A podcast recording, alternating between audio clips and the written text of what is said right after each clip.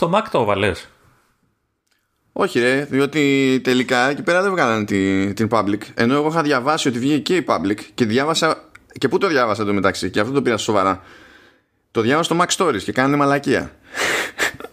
Α, OK. Okay. Αλλά δεν έχει βγει public, οπότε δεν έχουν βάλει εκεί πέρα. Γι' αυτό και είμαστε σίγουροι ότι μπορούμε να γράψουμε. ναι. Αλλά ναι, το οκ. Command OS 84 λοιπόν, ορίστε. Φτιάξαμε και impromptu εισαγωγή. Δεν το είχαμε στο νου ότι θα παίξει η εισαγωγή, αλλά it works. Οπότε let's make it happen. Γεια σου Λεωνίδα. Ε, με έπιασες ε, απότομα, έτσι. Τι εννοείς εισαγωγή, από πού ξεκίνησες να γράφεις; από εκεί που με ρωτάς για την beta. Α, OK. Okay, ε, okay. Οπότε, ναι. Θα συνεχίσουμε να γράφουμε μέχρι να βάλω πάνω στο την πέτα. Γεια σας, γεια σας και από μένα. Ε, έχουμε, έχουμε, έχουμε εντυπώσεις από τις ε, μπέτες ε, των άλλων συσκευών. Ναι, ναι όπως κάθε μπετούχος που σέβεται τον εαυτό του έχουμε εντυπώσεις, εννοείται. Ε, εντάξει, δεν είναι τέτοιου είδους επεισόδιο, αλλά ε, δεν μπορούμε να μην πούμε και τίποτα. ήθελα να, να σου πω, στο έλεγα και εκτός, ήθελα να σου πω ένα πολύ όμορφο bug που μου τύχε με το iPad, το οποίο γενικά νομίζω ότι πασχίζει λίγο περισσότερο από το iPhone. Όχι ότι το iPhone τα πάει καλύτερα.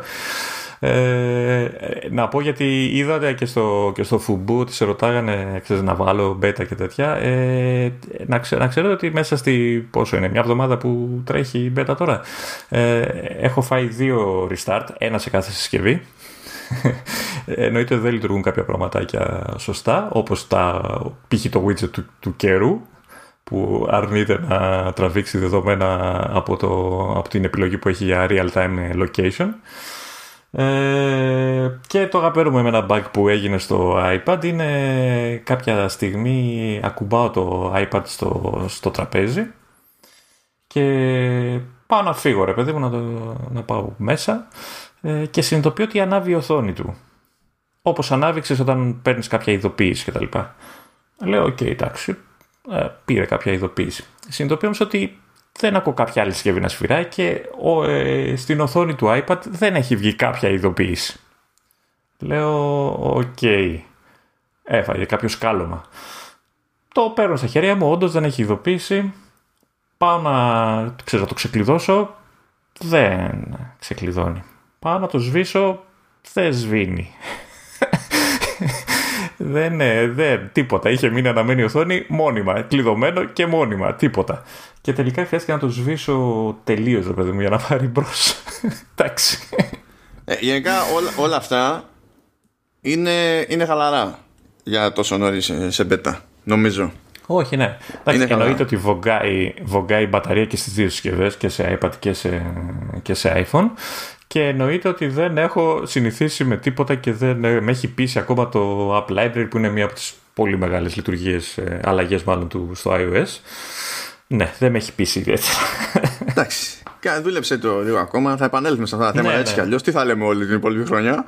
ναι, σωστά, σωστά, σωστά. Αλλά ναι, πάντως δεν έχω συγκλονιστικό παράπονο από την beta παρά τα διάφορα τέτοια. Δηλαδή, πρώτα, πρώτα, πρώτα απ' όλα θυμόμαστε τι είχε γίνει πέρυσι με beta iOS 13. Δεν το θυμόμαστε τι γινόταν με το, με το public release του iOS 13. Που ήταν το, το, ναι. και, και εγώ θυμάμαι ότι στο, στην beta του 13 λέγαμε ότι είναι πολύ σταθερή για beta. Δεν ξέρω αν το θυμάσαι, το λέγαμε. Αυτό δεν θυμάμαι. θυμάμαι για το, για το 12. Για 13 δεν θυμάμαι αν, τα, αν λέγαμε κάτι ανάλογο. Λες να θυμάμαι για το 12 κι εγώ; Δεν θυμάμαι, να σου πω. Κάτι θυμάμαι ότι. Ναι, τέλος πάντων, εντάξει. Και να το λέγαμε. Με το αγαπημένο μου bug μέχρι στιγμής σε iOS 14 είναι ότι το software keyboard ε, εμφανίζεται όποτε θέλει. Α, εντάξει. Δηλαδή πάω να κάνω reply σε mail. Μπορεί να εμφανιστεί, μπορεί να μην εμφανιστεί. Μπορώ να κάνω reply σε message. Μπορεί να εμφανιστεί, μπορεί να μην εμφανιστεί. Δεν ξέρεις, πηγαίνει ο Κέρι να αναβοσβήνει. Με περιμένει το σύστημα να πληκτρολογήσω και λέω ναι. Πώς; Άμα δεν εμφανιστεί το πράγμα από κάτω. Πώς; Ε, έχω την εντύπωση ότι δεν είναι bug. Αυτό είναι κομμάτι του machine learning. Ναι. Ξέ, ξέρει αυτό πότε θες να πληκτρολογήσεις, ρε παιδί μου. Απλά ακόμα θέλει λίγο ρύθμιση. Α, νομίζω ε, ότι, έχουν, μου... ότι θα μου έλεγες ότι υπάρχει το machine learning, αλλά δεν έχουν ξεκινήσει το learning ακόμη. Εμένα αυτό μου το κάνει στα, στο iMessage, στα messages τέλος πάντων, ε, πριν το 14. Αλλά όχι πάντα. Κάποια στιγμή αποφασίζει ότι εκεί που πάω να ε, γράψω, να απαντήσω ένα μήνυμα, στρώει ένα σκάλωμα με, με το συγκεκριμένο νήμα που πάω να απαντήσω, γιατί στα άλλα εμφανίζεται, και δεν εμφανίζει πληκτρολόγιο. Ξέρεις, κάνεις κλαπ κλαπ ε, εναλλαγή, κλείνεις την εφαρμογή και στρώνει όλο. Αλλά μου το κάνει από το 13 εμένα. Όταν έχω κλείσει και εφαρμογή και έχει επανέλθει, έχω κλείσει εφαρμογή και δεν έχει επανέλθει. Μπορεί να τρέχει η εφαρμογή στο παρασκήνιο και μετά από ώρες που ξαναδοκιμάζω να τη χρησιμοποιήσω για να, για να γράψω, τότε να εμφανίζεται. Είναι random όλο αυτό το πράγμα ε, ε, πιο πολύ αναρωτιέμαι για το αν ε, παίζει μπαγκιά στο σύστημα που δεν μπορεί να και καλά δεν μπορεί να αποφασίσει αν έχω πάνω hardware keyboard ή όχι. Μήπως δεν αναγνωρίζει ότι έχεις κάποιο πεδίο κειμένου; Ο το πεδίο το βλέπει γιατί πηγαίνει τον κέρσορα εκεί που πρέπει, είναι ενεργό. Ε, ανεβάζει ακόμα και το text στο, στα μέσα της, ξέρεις, στη θέση που θα ήταν ε, εφόσον έκανε χώρο για να μπει από κάτω το keyboard και με περιμένει. Απλά δεν εμφανίσει όλο το υπόλοιπο. Ε, να πω, γιατί έχουμε πιάσει τα αρνητικά, ότι και το μοιράστηκα και μαζί σου δεόντως, ε, ότι είναι πολύ ωραία και λειτουργεί από τώρα ok ε, η λειτουργία Scribble στο, στο iPad. Εννοείται ότι είναι μόνο για αγγλικά και κάποιες συγκεκριμένες άλλες γλώσσες, αλλά ε, θυμίζω ότι είναι η, η, λειτουργία που γράφεις με το Pencil σε οποιοδήποτε πεδίο, οτιδήποτε ξέρω, είναι να, ε, μπορείς να γράψεις με πληκτρολόγιο, γράφεις με το pencil χειρόγραφα και το σύστημα αναλαμβάνει και στο μετατρέπει σε κανονική γραμματοσύρα τέλος πάντων κτλ. Ε, το δοκίμασα στα notes, το δοκίμασα στο Safari, το δοκίμασα σε messages. Ε, έπιανε τα υπέροχα γράμματά μου. ναι, δεν πρόκειται ποτέ να με προσλάβουν για καλλιγράφο, ποτέ όμως. Ε, Εντάξει, είχε θεματάκια, ε, αλλά γενικά δούλευε ok και μάλιστα είναι ωραίες και οι, είναι ωραίες και οι λειτουργίες που βάζουν που έχουν βάλει για να σβήνει αν έχεις κάνει κάποιο λάθος, που μου τζουρώνεις ουσιαστικά τη λέξη. Είναι πολύ ωραίο. Και κάποιες άλλες που σου επιτρέπει να δημιουργήσει κενά ή να αφαιρείς κενά, να χωρίζεις λέξεις και τέτοια που το κάνεις με μια απλή κάθετη γραμμή ανάμεσα στο, στο σημείο που θες να χωρίσει τη λέξη. Ε, έχει, έχει τέτοια πραγματάκια ωραία. Ε, εννοείται ότι μόλις το δοκίμασα και δούλεψε έβριζα που δεν έχει ελληνικά αλλά εντάξει τουλάχιστον δουλεύει από τώρα ψηλοϊκή Εντάξει, σε μένα δεν έβριζε πάντως σε μένα μου έστελνε μηνύματα που είχε γράψει με, με Scribble και ρωτάνε αυτό έχω να πω ναι, ναι. Ε, τα, τα, με τα σχήματα είχε θέμα. Δηλαδή, ξέρεις, έκανα κύκλους και ξεσταμάταγα να το φτιάξει και άλλες φορές το έφτιαχνα, άλλες φορές έφτιαχνε λάθος σχήμα. Ή τέλος πάντων είναι και η δικιά μου η ικανότητα να ζωγραφίζω εξαιρετική. Οπότε σηκώνει τα χέρια ψηλά το σύστημα. Αλλά εντάξει. Εντάξει, θα, θα επανέλθουμε, θα επανέλθουμε σε θέματα. Έχουμε τις λοιπές εκκρεμότητες που Τέλος πάντων, πρέπει να τις βγάλουμε από τη μέση, διότι και σοβαρά θέματα είναι και μετά πολλά την επομένη το ζήτημα είναι να επιστρέψουμε και σε λίγο πιο γνώριμη δομή για τα, για τα επεισόδια, διότι έχουν μαζευτεί καλά, μόνο, μόνο τα services να πιάσουμε έχουν μαζευτεί τόσες κρεμπότητε που τα γελάμε. Ε, ελπίζω να τα κρατάς γιατί δεν τα έχω κρατήσει πουθενά. τα, τα κρατάω, τα κρατάω. Απλά θα κλαίμε διότι έτσι όπως μας κόβω θα χρειαστεί να κάνουμε ένα επεισόδιο που θα είναι μόνο για να ρεφάρουμε στα των υπηρεσιών. Αλλά τέλος πάντων τώρα, εντάξει, OK. Anyway, ε, λοιπόν, το μενού σήμερα έχει ε, από ελαφριά πράγματα μέχρι βαριά και ασήκωτα. Καταλαβαίνετε πως πάνε τα κλισέ αυτά. Θα ξεκινήσουμε με όχι τα βαριά και ασήκωτα, με τα άλλα. Ελπίζω όλα να πάνε καλά γιατί κάνω μερικά giga upload αυτή τη στιγμή στο iCloud Drive. Είναι ιδανικές ε, ώρες για να δοκιμάσω τέτοια πράγματα. Λοιπόν. Κάνε παύση άνθρωπε μου. Ναι, μα κάνω. Εντάξει. Θα, θα, μέχρι στιγμή so far so good. So far so good. Άστε με το κάτι μοιάζει. Λοιπόν, πάμε. Ε, γιατί έχουμε εξελίξεις στο τέλος πάντων, ας το πούμε. Το λέμε κατά μία έννοια Home OS πιο πολύ για να συνεννοούμαστε, αλλά υποτίθεται ότι και καλά είναι ήταν, ε, βασιζόταν το firmware τέλος πάντων, το software του, του HomePod σε iOS, τώρα και καλά βασίζεται σε tvOS, δεν ξέρω τι γίνεται. Ναι, ή από τη μία από την άλλη, δεν ξέρει κανένας, δεν το έχει διευκρινίσει η Apple, δεν έχει σημασία. Αλλά ένα πράγμα φαίνεται να αλλάζει εκεί πέρα στο πιο πιο επόμενο update του HomePod που ως γνωστόν ε, κάνει θράψη στην Ελλάδα χωρίς να έχει επίσημη διανομή κτλ.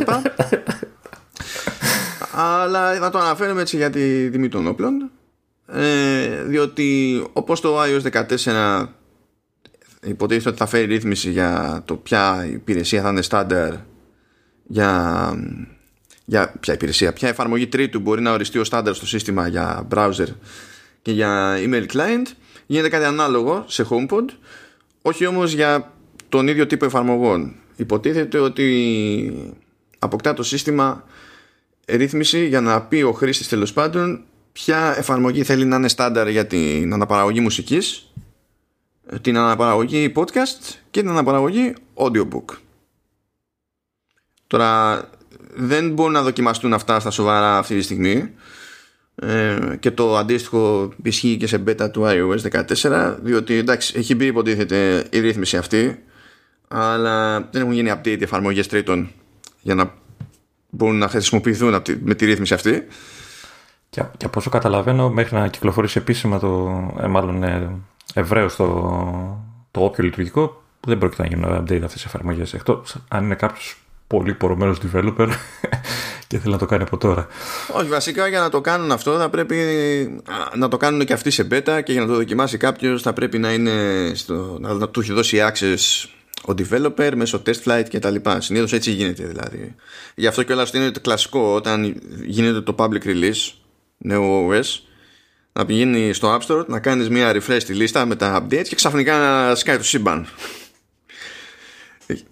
γιατί περιμένανε το, το κανονικό το, το release να πω και το προφανές ότι ελπίζω ότι θα μεταφερθεί και στις υπόλοιπες ε, πλατφόρμες το, η συγκεκριμένη λειτουργία και σε iPadOS και σε iOS για να μπορούμε να χρησιμοποιούμε Spotify και δεν ξέρω τι άλλο. Ε, πιστεύω θέμα χρόνου είναι. Νομίζω ότι ξεκινάνε ναι. τώρα με τις κατηγορίες που φαίνεται να είναι πιο σημαντικές ας πούμε σε κάθε μπάντα. Αλλά από τη στιγμή που μπαίνουν σε αυτή τη διαδικασία σημαίνει ότι ό,τι είχαν να κάνουν σε τεχνικό επίπεδο το έχουν κάνει. Έχει γίνει. Τι εδώ, τι εκεί το ίδιο πράγμα. Να, να υποθέσω ότι ε, μάλλον έχει πιάσει και τόπο όλη αυτή η δικαστική διαμάχη που γίνονταν τα, το, τον προηγούμενο καιρό. Έτσι, που γκρινιάζουν και οι Spotify αλλά και. Ό,τι γκρινιάζουν, γκρινιάζουν. Τώρα δικαστική διαμάχη δεν έχει παίξει. Δηλαδή σε κάποιες περιπτώσεις ε, έχει γίνει καταγγελία, σε κάποιες άλλες περιπτώσεις έχει ναι. ξεκινήσει ε, ένα. να σου πω, υποτίθεται μια έρευνα, αυτά παίρνουν αιώνες.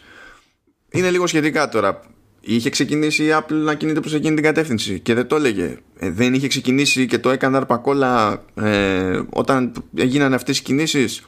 Ποιος ξέρει. Δεν νομίζω ότι θα μάθουμε και ποτέ. Τέλος πάντων, το, το θέμα ότι εμείς θα βγούμε κερδισμένοι, αν ειδικά μα το περάσει σε όλους. Οπότε, εντάξει. Πάντως, αφού ήθελες να πεις για δικαστήρια, να πούμε ότι εκείνο το πρόστιμο των 13 δισεκατομμύριων που είχε φάει στην Ευρώπη η Apple ανακλήθηκε. Γιατί συνέβη το, το, το, λογικό. Δηλαδή η, η, Apple ως Apple έτσι ε, δικαιώθηκε. Διότι η Apple όντως δεν έκανε κάτι στραβό στην περίπτωση της συμφωνίας που έχει με την Ιρλανδία. Ε, δηλαδή αν έχει κάνει κάποιος κάτι στραβά εκείνη η Ιρλανδία. Ναι. ε, και το αναγνώρισε αυτό το Ευρωπαϊκό Δικαστήριο. Οπότε λέει άκυρο Συγγνώμη, λάθος. ναι, διότι ε, αυτό που συνέβη στην ουσία είναι περισσότερο παράνομη κρατική βοήθεια. Που όπως αντιλαμβάνεστε δεν μπορεί η Apple να κατηγορηθεί ότι έδωσε σε κάποιον παράνομη κρατική βοήθεια. Πρέπει ένα κράτος να κατηγορηθεί ότι έδωσε παράνομη κρατική βοήθεια. ναι, ήταν μια στιγμή τύπου Ολυμπιακές αερογραμμές που ζήσαμε. Αλλά ναι, εντάξει. Anyway, πάει αυτό, κλείνει παρένθεση. Τελειώνει και η φάση με το HomePod. Αυτές είναι οι συγκλονιστικές εξελίξεις μέχρι τώρα. Πάμε σε κάτι με λίγο παραπάνω. Zoom Πάμε λοιπόν σε tvOS 14 που τέλος πάντων εκεί θα κάνουμε και κάποια σχόλια για παραπέρα αλήθεια είναι αλλά τέλος πάντων. Ξεκινάμε. Πρώτον Sky Picture in Picture. Πράγμα που σημαίνει ότι μπορούμε να έχουμε βίντεο να τρέχει από κάποια υπηρεσία ξέρω εγώ και να τη βάλουμε στην άκρη της οθόνης ή ό,τι να είναι και κατά τα άλλα στο υπόλοιπο μέρος της οθόνης να προβάλλεται κάποια εφαρμογή που κάνει κάτι άλλο και τα λοιπά. Στην ουσία είναι επέκταση του ίδιου μηχανισμού που έχουμε δει σε, ε, σε Mac, που έχουμε δει και σε iPad, Sky με iOS 14 και σε ε, iOS, άρα σε iPhone και iPod Touch, ορίστε το θυμήθηκα. και τώρα θα σκάσει και σε, και σε Apple TV.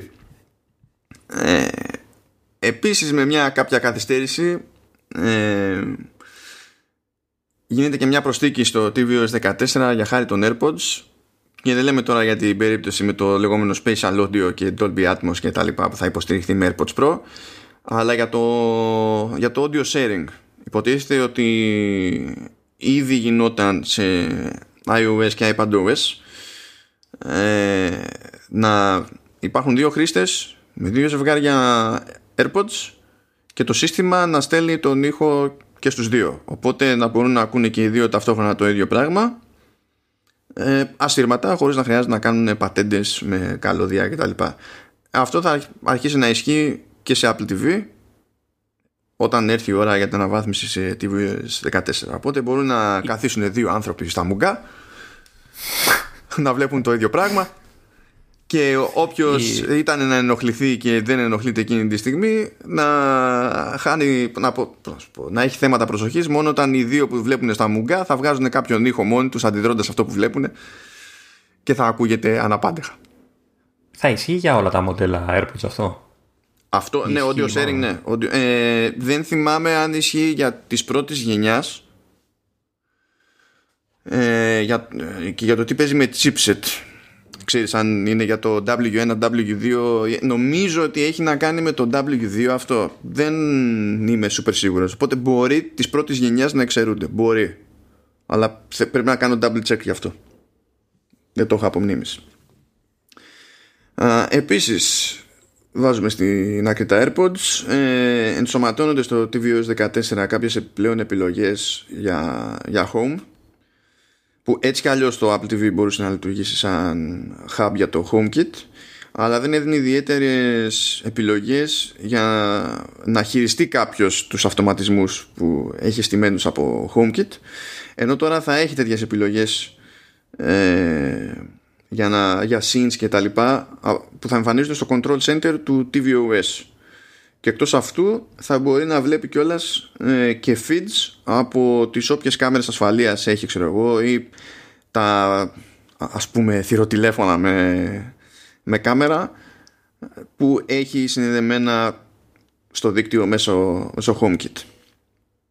Οπότε κάποια πράγματα τέλος πάντων θα μπορεί να τα ελέγχει από εκεί πέρα πιο άμεσα. Και Λεωνίδα, εδώ πέρα θα έχουμε να πούμε δύο πράγματα παραπάνω. Η αλήθεια είναι 4K ε, video streaming για YouTube σίγουρα. Δεν ξέρω αν επηρεάζει κάποιον άλλο.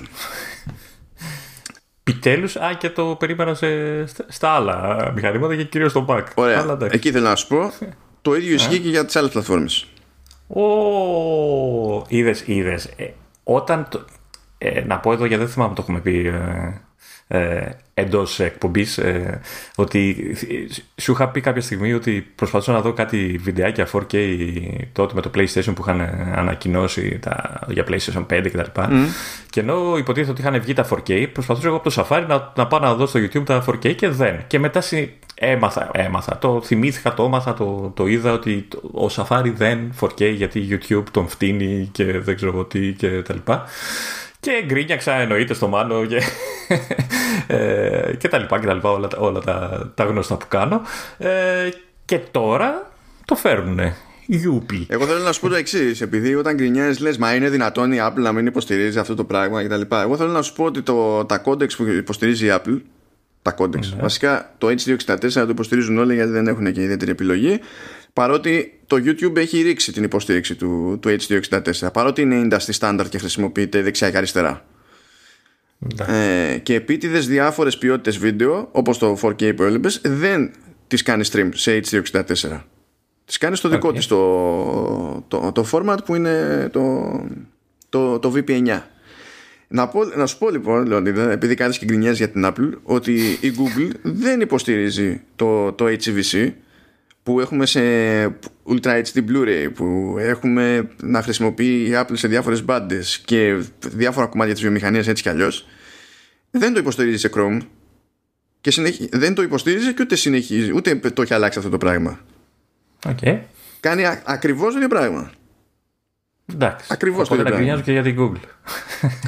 Γενικά όλη αυτή η ιστορία γίνεται ε, επειδή παίζει ένας χαμός από πίσω για, το, για την επικράτηση του α ή του β codec. Τώρα, μπορεί κάποιος να υποθέσει ότι ε, η Apple προσπαθεί να σπρώξει το δικό της codec. Δεν έχει δικό της codec να σπρώξει. Απλά έχει κάνει μια επιλογή με βάση τις συνθήκες που βλέπει στην αγορά. Η Google από την άλλη έχει δικό της codec να σπρώξει.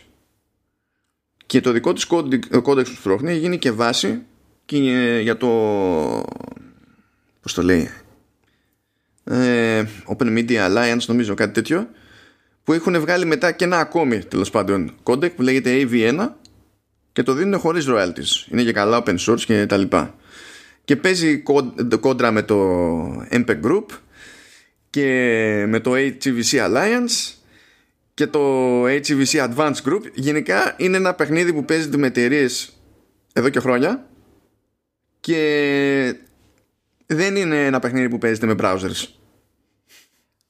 Ωραία. Είναι άλλο η ερώτηση καπέλα είναι από εξής πίσω. τώρα.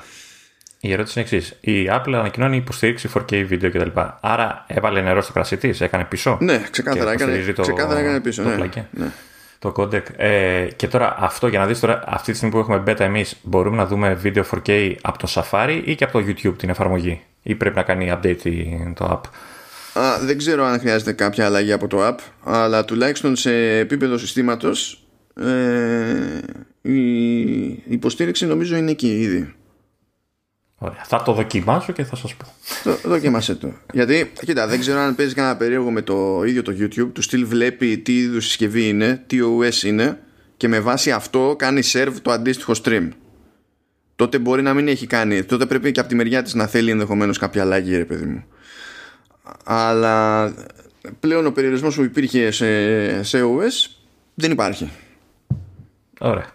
Και, και είπε σε, σε όλα, έτσι. Παντού, σε όλα. Σε όλα. Τώρα, εντάξει, προφανώς σε iPhone δεν νομίζω να προσπαθεί κανένας να κάνει stream το 4K. Δηλαδή και να πας να πεις εκεί πέρα, δεν νομίζω να στο στέλνει το 4K stream.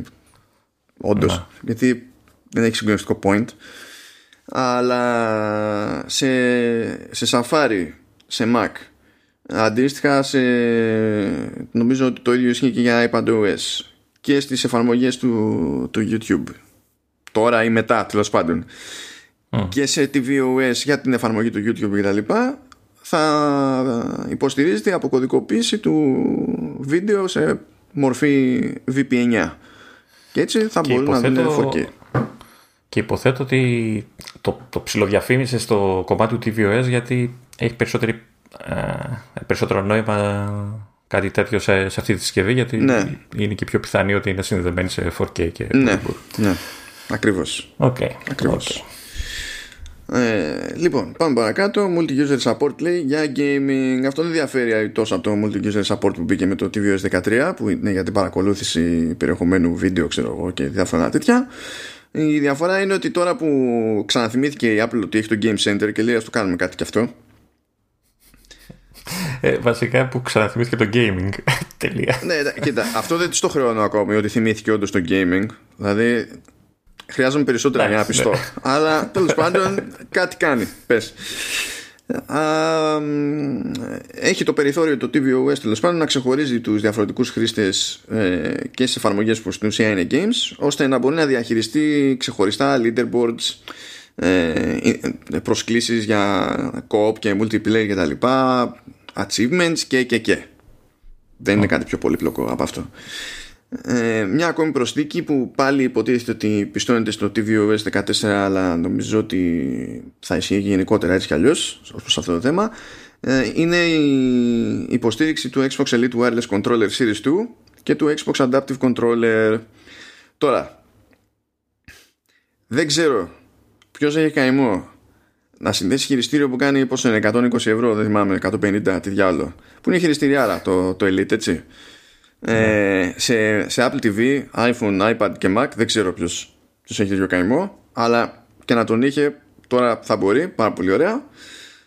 Το Adaptive Controller που στην ουσία ε, στοχεύει σε, σε κόσμο κυρίως με διάφορα κινητικά προβλήματα και, και τα λοιπά νομίζω ότι είναι πιο χρήσιμη περίπτωση γιατί πριν δεν υπήρχε τέτοια επιλογή για τις πλατφόρμες της Apple και τώρα υπάρχει που προφανώς εκεί που είναι να πιάσει τόπο θα πιάσει τόπο ξεκάθαρα δηλαδή κάποιοι χωρίς αυτή την υποστήριξη δεν μπορούσαν να παίξουν και τώρα θα μπορούν να υποθέσω δεν μιλάει με την Nintendo καθόλου έτσι είναι μαλλωμένη να υποστηρίξει τι με την Nintendo έτσι; Το Pro Controller, ξέρω εγώ. Το Pro Controller. Έχει, μας έχει εξηγήσει η Nintendo αν το Pro Controller ε, ε, έχει Bluetooth certification. Γιατί αυτές τις τατσιές κάνει η Nintendo. Χρησιμοποιεί την τεχνολογία, δεν βάζει τη στάμπα γιατί κάνει μια τσαχπινιά περίεργη και γλιτώνει και το, και το licensing. Τη βγάζει πιο φθηνά. Αλλά άμα δεν, δεν ακολουθείς ένα ρημάδι standard, πώς θα σε υποστηρίξει ο άλλος με το standard; Ναι. Κρίμα όμως γιατί είναι ωραίο χειριστήριο. Ναι, όχι, είναι, και νομίζω ότι δηλαδή και, και στο χειριστήριο έχει την καλύτερη, Και την καλύτερη μπαταρία από όλα. Ναι, ναι. Αυτό θυμάμαι κι εγώ. Αλλά τώρα εντάξει, εδώ δεν νομίζω ότι το σκάλωμα είναι. Mm. Ε, εντάξει, τώρα τι να πεις, ξέρω εγώ. Λοιπόν, ε, έχετε επίσης μια άλλη που είναι και η τελευταία αλλαγή που θα μας απασχολήσει για το TVOS 14. Συγκλονιστική αλλαγή, Λεωνίδα. Πριν βάραγε screensavers και δεν μπορούσες να διαλέξεις screensaver. Ε, νομίζω ότι διαλέγει κατηγορία μόνο. Δεν θυμάμαι. Όχι, τίποτα. Δεν μπορείς να πεις θέλω αυτό το screensaver συγκεκριμένα. Α, και να μείνει ναι, εκεί. Νομίζω ότι έκανε. έπαιζε randomize. Ναι, ναι, ναι. Ούτε τώρα θα μπορείς να το κάνεις, Λεωνίδα. Αλλά ε, ε, τα screensavers είναι χωρισμένα σε κατηγορίες θεματικές είναι ξέρω εγώ θάλασσα είναι θάλασσα. αστικά τοπία είναι διάστημα. Και θα μπορείς να διαλέγεις την κατηγορία αυτή και πάλι θα κάνει randomize, αλλά εντός της συγκεκριμένης κατηγορίας. Οπότε πριν δεν μπορείς να διαλέξεις τίποτα, τώρα τουλάχιστον μπορείς να διαλέξεις ανάμεσα σε βουνό και θάλασσα. Που λέει ο λόγος. Και αυτό είναι το tvOS 14 so far. Τέλεια. Το, το έβαλα, δεν έχω προλάβει να, να δω κάτι. Όχι ότι θυμόμουν ότι, ότι έχει, αλλά εντάξει. Κάποια στιγμή πρέπει να κάτσω με τη λίστα στα χέρια. Και να... Φυσικά κάποια στιγμή πρέπει να βγάλει καινούργιο Apple TV Apple. Άντε, τελειώνουμε. Ναι, όντως. Όντως. Γιατί και εγώ είμαι με το HD και δεν την παλεύει με τα, με τα arcade. Ε, ωραία. Παίρνω σειρά. Παίρνω σειρά. Τώρα έχουμε πάμε... WatchOS 7. Και ο καταλληλότερος εδώ χάμω είναι ο Λεωνίδας. Εγώ σε ρόλο κομπάρσου, όπως είναι και το λοιπόν. σωστό. Για πες. Η, η μεγαλύτερη είδηση είναι ότι για πρώτη φορά στα χρονικά ε, το WatchOS 7, ε, μάλλον η beta του WatchOS 7 διατίθεται και σε public μορφή σε μορφή public, σε έκδοση public. Πώς άρεσε να το λέω. Χάθηκε ήδη ο Λεωνίδας, ο καταλληλότερος για το θέμα. δεν χάθηκα, ρε. Απλά λέω, σε ρωτάω πώς θες να το λέω.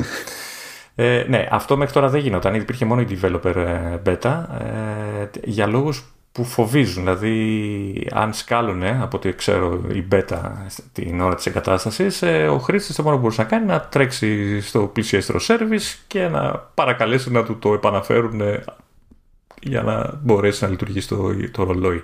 Πλέον η Apple είναι σίγουρη εγώ δεν είμαι γιατί δεν την έχω βάλει ακόμα. Ε, και τη διαθέτει και για το κοινό. Τώρα, το WatchOS 7 έχει αρκετά πραγματάκια. Κάποια τα περιμέναμε, όπως το sleep tracking. Αλλά ας ξεκινήσουμε με τη μούρη του, του ρολογιού, με τα watch faces. Έχουμε ε, δύο καινούρια. Ε, τα οποία είναι το ένα είναι το ταχύμετρο. Αν ήσουν φορτηγό θα στο έλεγα ταχογράφο.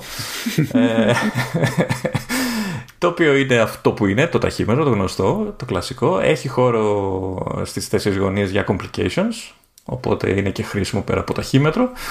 Και έχουμε και αλλαγή στο, στο extra large ε, watch face, είναι το watch face που, έχει, που δείχνει σε όλη την οθόνη δύο τεράστια νούμερα την ώρα. Πλέον ε, παραμένει μεγάλο, αλλά έχει, το έχουν φτιάξει έτσι ώστε να εμφανίζει στο κέντρο κάποιο complication που θέλεις, ε, το ίδιο τεράστιο, οπότε αποκτά έτσι μια λίγο περισσότερη χρησιμότητα για το χρήστη. έχουμε νέα, μάλλον περίμενε, ναι, έχουμε, μάλλον έχουμε άλλη μια αλλαγή στα, στο καντράν των φωτογραφιών. Πλέον ο χρήστης μπορεί στις φωτογραφίες που βάζει να προσθέτει κάποιο φίλτρο ε, και για όσους ενδιαφέρονται υπάρχουν και περισσότερες επιλογές για τα λεγόμενα Rainbow Watch Faces. Ναι, δεν ξέρω. Ε, ε για φίλτρα που είπες ο ποιητής εννοεί χρωματικά φίλτρα, έτσι. Μην φανταστείτε τύπου επεξεργασία φωτογραφίας για να ναι, φαίνεται κάπως. Ναι. Απλά περνάει ναι, τέτοιο. Σαν να περνάει ένα. Πιθανό ότι κάνει κάποια σπρώμαυρα, κάποια μονόχρωμα, κάποια πιο έντονα, κάπως έτσι. Το κλασικό σετ φίλτρων. Όχι, δεν, δεν νομίζω ότι είναι ούτε αυτά. Γι' αυτό κάνουν διευκρίνηση. Μιλάει ξεκάθαρα για color filters. Δηλαδή είναι σαν να περνάει ένα, μια, μια στρώση από πάνω που να, το, να κάνει όλη τη φωτογραφία να κοκκινίζει, μια άλλη που να την κάνει να κυτρινίζει και δεν, δεν σημασέβεται. Εγώ αυτό έχω δει μέχρι στιγμής. Δεν νομίζω ότι τα άλλα τα φίλτρα που έχουν. Δηλαδή. Να, να πρασινίζει από τη ζήλια; Ε, από ό,τι φαίνεται, ναι. Λοιπόν, ε, αλλαγές ε, έχουμε και στα complications. Ε, πλέον με το WatchOS 7 ε, ο χρήστης θα μπορεί να βάζει στο καντράν του ρολογιού ε, πολλές, πολλά complications από την ίδια εφαρμογή, δεδομένου ότι το υποστηρίζει η εφαρμογή βέβαια, ε, και έτσι να φτιάχνει ένα, ένα καντράν ε, για ένα συγκεκριμένο σκοπό. Μπορεί, ξέρω εγώ, να θέλει να, να έχει μια εφαρμογή για γυμναστική, να βάλει όλη τη complication προσφέρει γύρω-γύρω στο καντράν και έτσι να φτιάξει ένα ρολόι που θα το χρησιμοποιήσω εγώ στο γυμναστήριο ή στο τρέξιμο ή δεν ξέρω εγώ που αλλού. Ε, παράλληλα, η Apple θα προσφέρει καινούρια complications, ε, τέσσερα νομίζω είναι, ε, πέντε. Έχει ένα complication για shortcuts, πολύ χρήσιμο, το οποίο από ό,τι καταλαβαίνω θα λειτουργεί σαν τηλεκοντρόλ για τα shortcuts που έχεις ετοιμάσει στο, στο iPhone. Ε, έχει shortcut για το word clock, για το παγκόσμιο ρολόι, για το παγκόσμιο ρολόι συγγνώμη. Παγκόσμιο ρολόι, έχει... ποιος το έχει, έχει μεταφράσει κανείς αυτό το πράγμα, το παγκόσμιο ρολόι; Ε, περίμενα να σου πω ακριβώς. Γιατί ελπίζω όχι. Ναι, ναι. Ο, παγκόσμια ώρα, συγγνώμη. Ευτυχώς, ευτυχώς. Ευτυχώς. παγκόσμια ώρα. Ευτυχώς γιατί έτοιμος ήμουνα. Εντάξει, μωρέ. Παγκόσμια ώρα. Λοιπόν, έχει ε, για την καινούργια εφαρμογή ε, ύπνου, το sleep, που θα πούμε λίγο παρακάτω. Ε, έχει για το, για το camera remote ε, και έχει και για, το, για τις φάσεις του, της σελήνης. Ε, και όλα αυτά θα μπορείς να τα ξεσυνεργοποιήσει κατευθείαν ε, από το Κατράν. Ε, Συνεχίζοντας με τα καντράν, έχουμε πλέον δυνατότητα για sharing. Δηλαδή, θα μπορείς δηλαδή, να φτιάξεις ένα, ένα καντράν στο ρολόι σου και μετά αυτό να το στείλεις στο φίλο, γονιό, οποιονδήποτε μέσω, το, μέσω email, μέσω messages ή μπορείς να το διαθέσεις και, ε, και online ώστε να μπορείς να το κατεβάσεις κάποιος άλλος. Ε, μπορείς δηλαδή, αργότερα θα μπορείς να βρίσκεις δηλαδή, τέτοια καντράν και σε, τοποθεσ... σε ιστότοπους και σε κοινωνικά δίκτυα ε, ενώ η Apple θα ετοιμάζει και θα προτείνει μέσω του App Store ε, δικά της έτοιμα ε, καντρά ρολογιού ώστε να μπορείς να τα κατεβάζεις ξέρεις, όποτε θες. Τα οποία εννοείται θα τα φτιάχνει η ομάδα του editorial που έχει και για άλλα πράγματα από ό,τι έχω καταλάβει. Λοιπόν, η σημαντικότερη λειτουργία που περίμενε ο κόσμος ε, καιρό τώρα και την, ε, υπήρχε και φήμη πριν βγει το WatchOS 7 ήταν το λεγόμενο sleep tracking. Ε, έχουμε νέα εφαρμογή ύπνου. Ε, η Apple θα ε, χρησιμοποιεί το επιταχυνσιόμετρο, το accelerometer, ε, για να ανοιχνεύει το ρολόι τις κινήσεις που, κάνει ο, όταν, όταν, που κάνεις όταν κοιμάσαι έτσι, τις αναπνοής και τα λοιπά, οι οποίες υποδεικνύουν ότι όντως κοιμάσαι. Ε, με αυτόν τον τρόπο η Apple θα μπορεί να παρακολουθεί τον, ε, τη διάρκεια του ύπνου, ε, το οποίο θεωρεί ότι είναι και πιο σημαντική μέτρηση που θέλει ένας χρήστης ε, να παρακολουθεί. Θα υπάρχει γράφημα ανάλυσης στο Health App, που θα σου δείχνει έτσι, ξέρεις, ε, την πορεία του ύπνου μέσα στην ημέρα, την εβδομάδα και το μήνα. Ε, δεν θα παρακολουθεί άλλα πράγματα που παρακολουθούν εφαρμογές τρίτων, όπως είναι ο ξεσοβαθής ύπνος, το REM, κουλουπού κουλουπού. Ε, αλλά θα, θα έχει τώρα δύο έξτρα λειτουργίες, ε, οι οποίες η μία είναι το λεγόμενο sleep mode, όπου ο χρήστης θα μπορεί να φτιάξει ένα πρόγραμμα ε, το οποίο ε, θα ενεργοποιεί, θα, θα του λέει, ξέρεις, εγώ θέλω να κοιμάμαι αυτές τις ώρες κτλ. Και, και το ρολόι θα ενεργοποιεί αυτόματα εκείνη, σε εκείνο, με βάση αυτού του χρονοδιαγράμματος τη λειτουργία του Not Disturb και το, θα, θα, θα εμποδίζει και την ενεργοποίηση της οθόνης με την κίνηση του χεριού κτλ. Ε, ταυτόχρονα, όταν είναι η ώρα να έρθει να, να ξυπνήσει ο χρήστης, θα υπάρχει ξυπνητήρι το οποίο θα είναι ξέρεις, δόνηση ουσιαστικά για πιο διακριτικό ή κανονικό ηχητικό ξυπνητήρι όπως κλασικά γίνεται πάντα. Κοιτός δόνηση. Α, το haptic alarm. Ναι, ναι, και όχι, λέω κοινός δόνηση. Το άλλο δεν το αναγνωρίζουμε. Η, η, το... η δόνηση στο εξής θα είναι the one true alarm. Απλά λέω ρε παιδί μου. Ναι.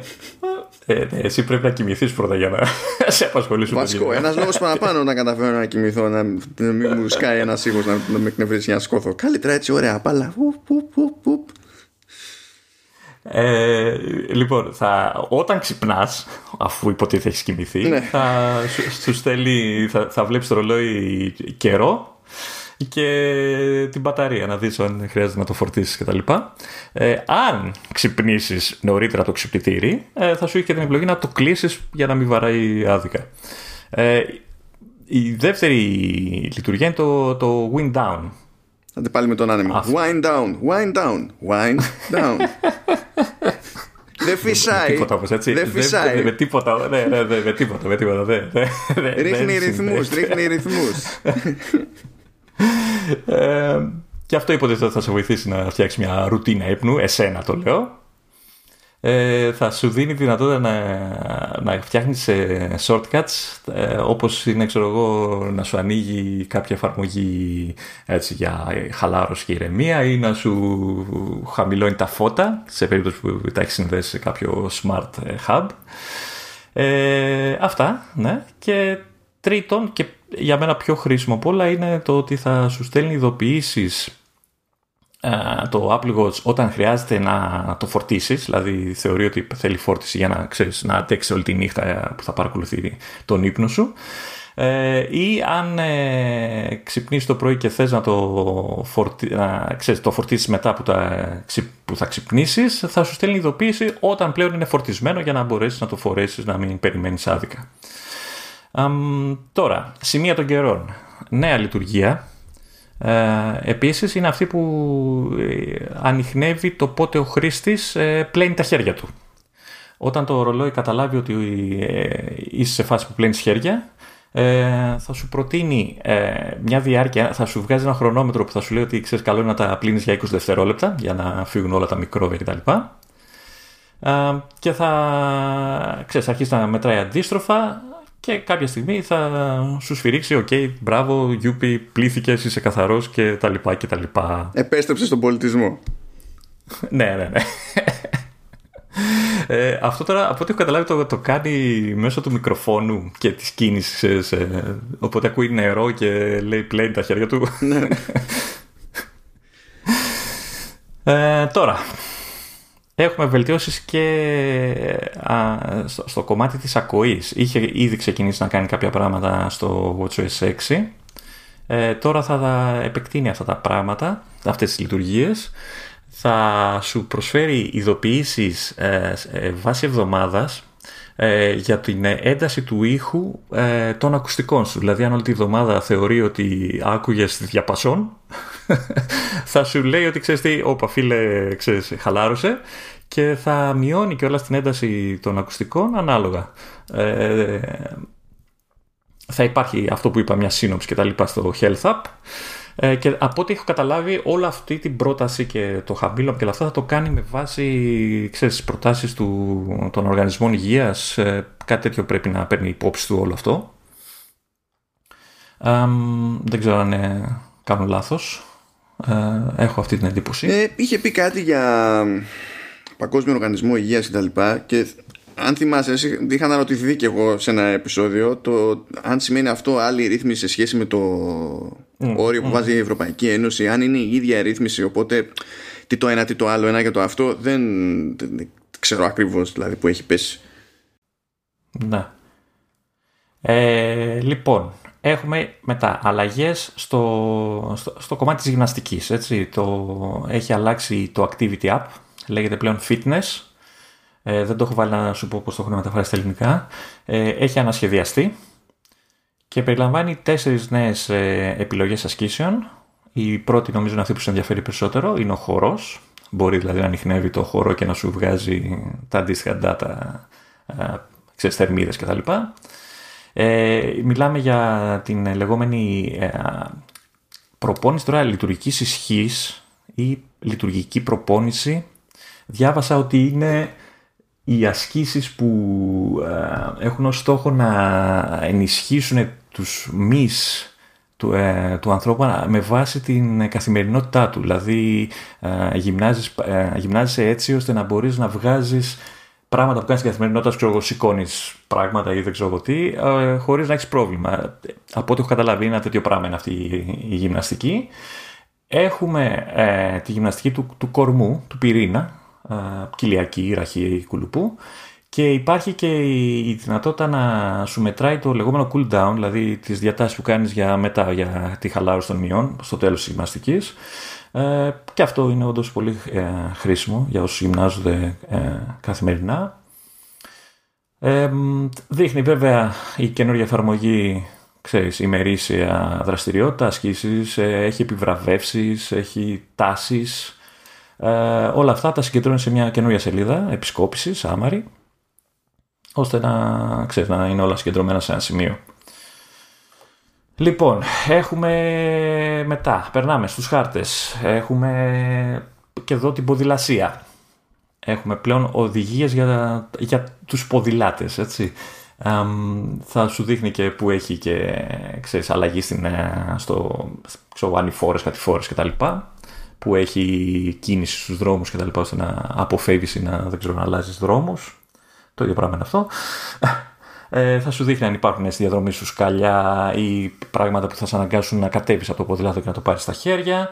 Λέει πάντως um, ότι μπορείς να, θα υπάρχει και επιλογή γι' αυτό. Δηλαδή θα μπορείς να ορίσεις, να προτιμήσεις διαδρομή που να μην μπλέκει με σκαλιά ή να προτιμήσεις διαδρομή που να έχει και σκαλιά. Και θα μπορείς να βάζεις και ξεστάσει, να βρεις κάποιο σημείο, κάποιο καφέ, κάποιο, να κάνεις κάποιο διάλειμμα στη διαδρομή σου ε, και θα μπορείς να το ορίζεις και αυτό από εκεί. τώρα, Siri. Παίρνει τη δυνατότητα για μετάφραση, μεταφράσεις. Ε, θα είναι σε 10 ζεύγη γλωσσών. Ε, Ισπανικά, Αγγλικά, Ιαπωνικά, Αραβικά, Κινέζικα και Ρωσικά. Ε, θα έχει δυνατότητα για dictation on device. Οπότε θεωρητικά θα είναι πιο γρήγορη, πιο αξιόπιστη, και εντάξει, και πιο απόρριτη βέβαια. Δεν, ξε, δεν ξέρω σε ποια περίπτωση θα είναι πιο αξιόπιστη, γιατί ε, αυτή είναι μια στροφή που γίνεται σε όλες τις πλατφόρμες. Ε, Θεωρώ ότι θα πρέπει ξέρεις, να θα κατεβάζεις πακέτα γλωσσών. Ναι, κατεβάζεις πακέτα γλωσσών. Αλλά όταν πήγα να κατεβάσω πακέτα γλωσσών σε, στην πέντα του iOS, ε, ασχέτως με το τι γίνεται με την ταχύτητα του, της αναγνώρισης ας πούμε ε, σου λέει ότι offline μπορεί να μην είναι η ίδια η ακρίβεια σε προειδοποιεί δηλαδή. Να. να.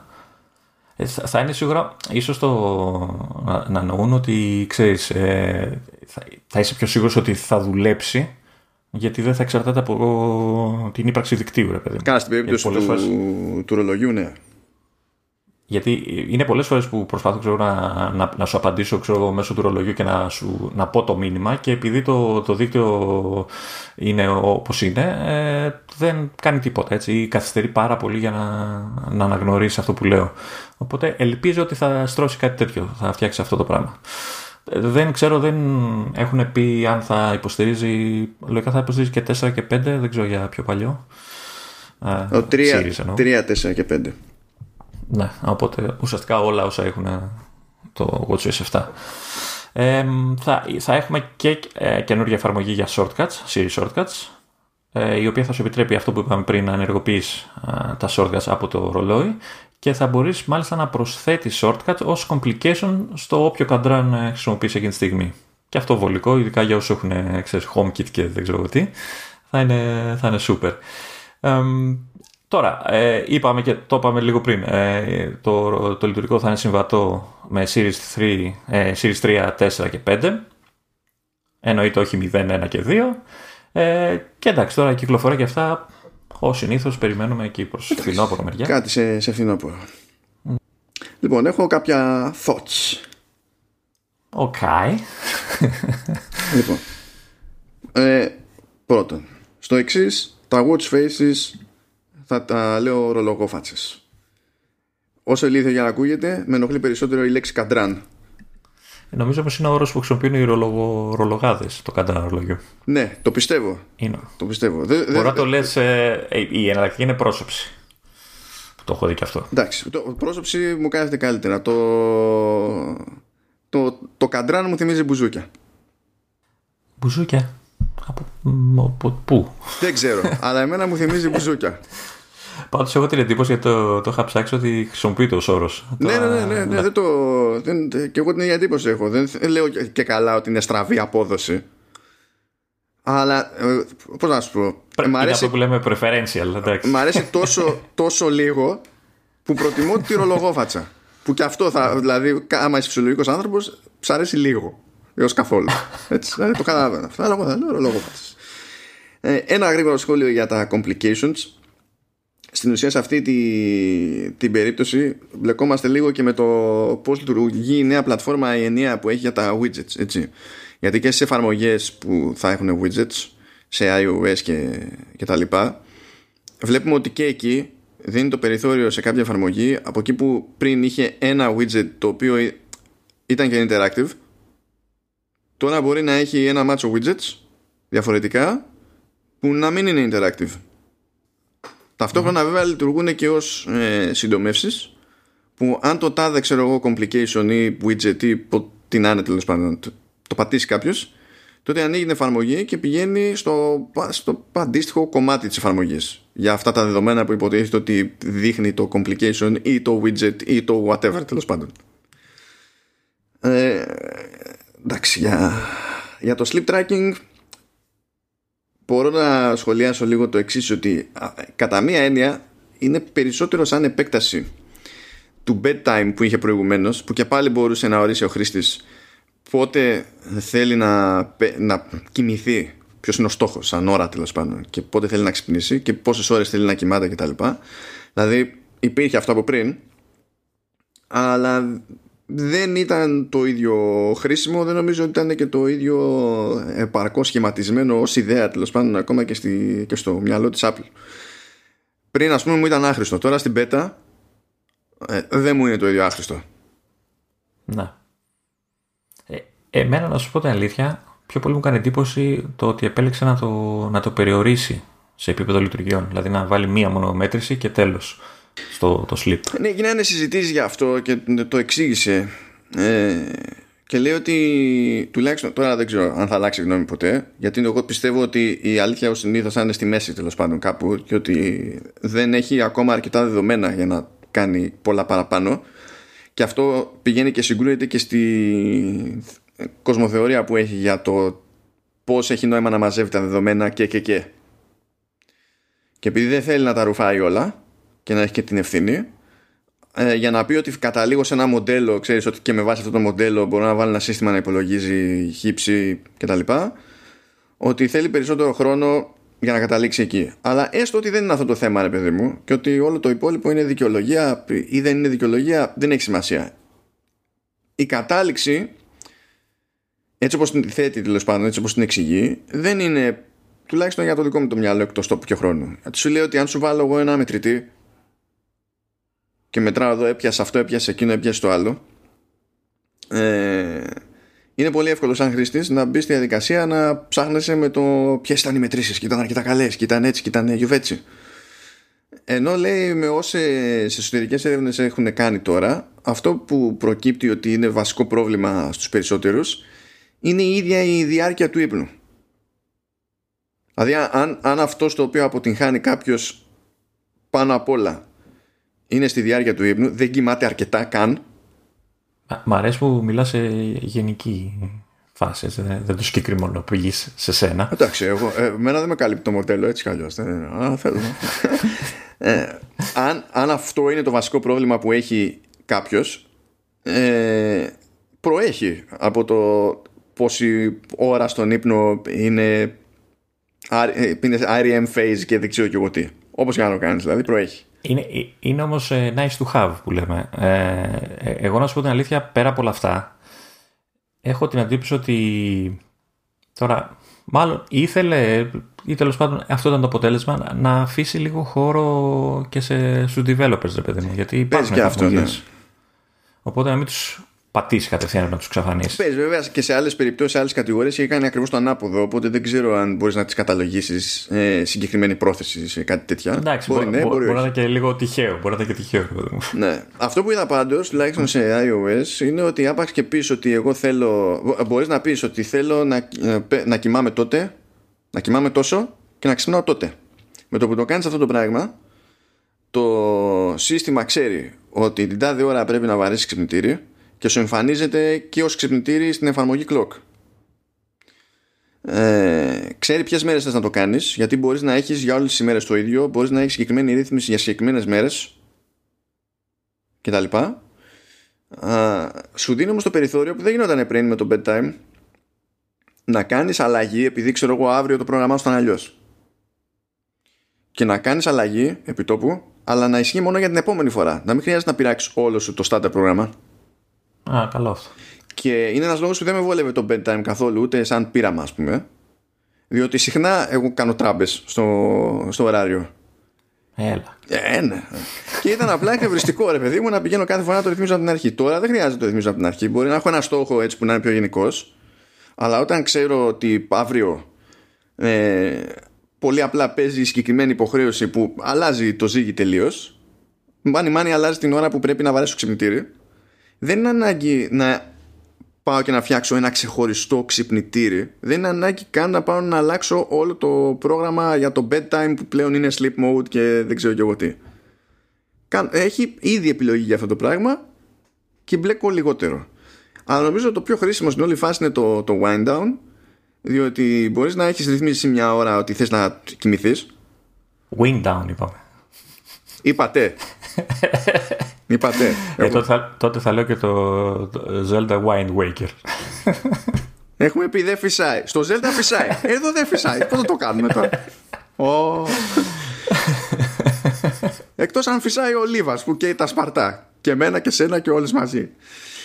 Um, το, το wind down έχει μια χρησιμότητα διότι αναγκαστικά σε βάζει σε ένα τρυπάκι. Έχεις βάλει εσύ μια ώρα στόχο για να κοιμηθείς αλλά τρία τέταρτα πριν ας πούμε στο θυμίζει το τηλέφωνο ή το προλόι ότι, σε αυτή την περίπτωση. Ότι πήγαινε για ύπνο; Ε, σου λέει ότι κοντοζυγώνει η ώρα του ύπνου και μερικές φορές αυτό είναι αρκετό για να μπει στη διαδικασία.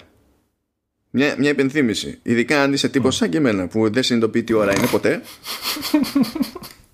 Αυτό εδώ, άμα κάνω δουλειά, δεν συνειδητοποιώ ότι πεινάω. Και σε κάποια φάση κάνω διάλειμμα από τη δουλειά και ο εγκέφαλος είναι Α, πεινάς. Είναι, είναι αυτό δεν υπάρχει. Είναι διακόπτης. Είναι on-off η φάση. Τουλάχιστον σε επίπεδο αντίληψης. Ε, ε, εμένα δεν μου χρειάζεται η υπενθύμηση αυτή πάντως.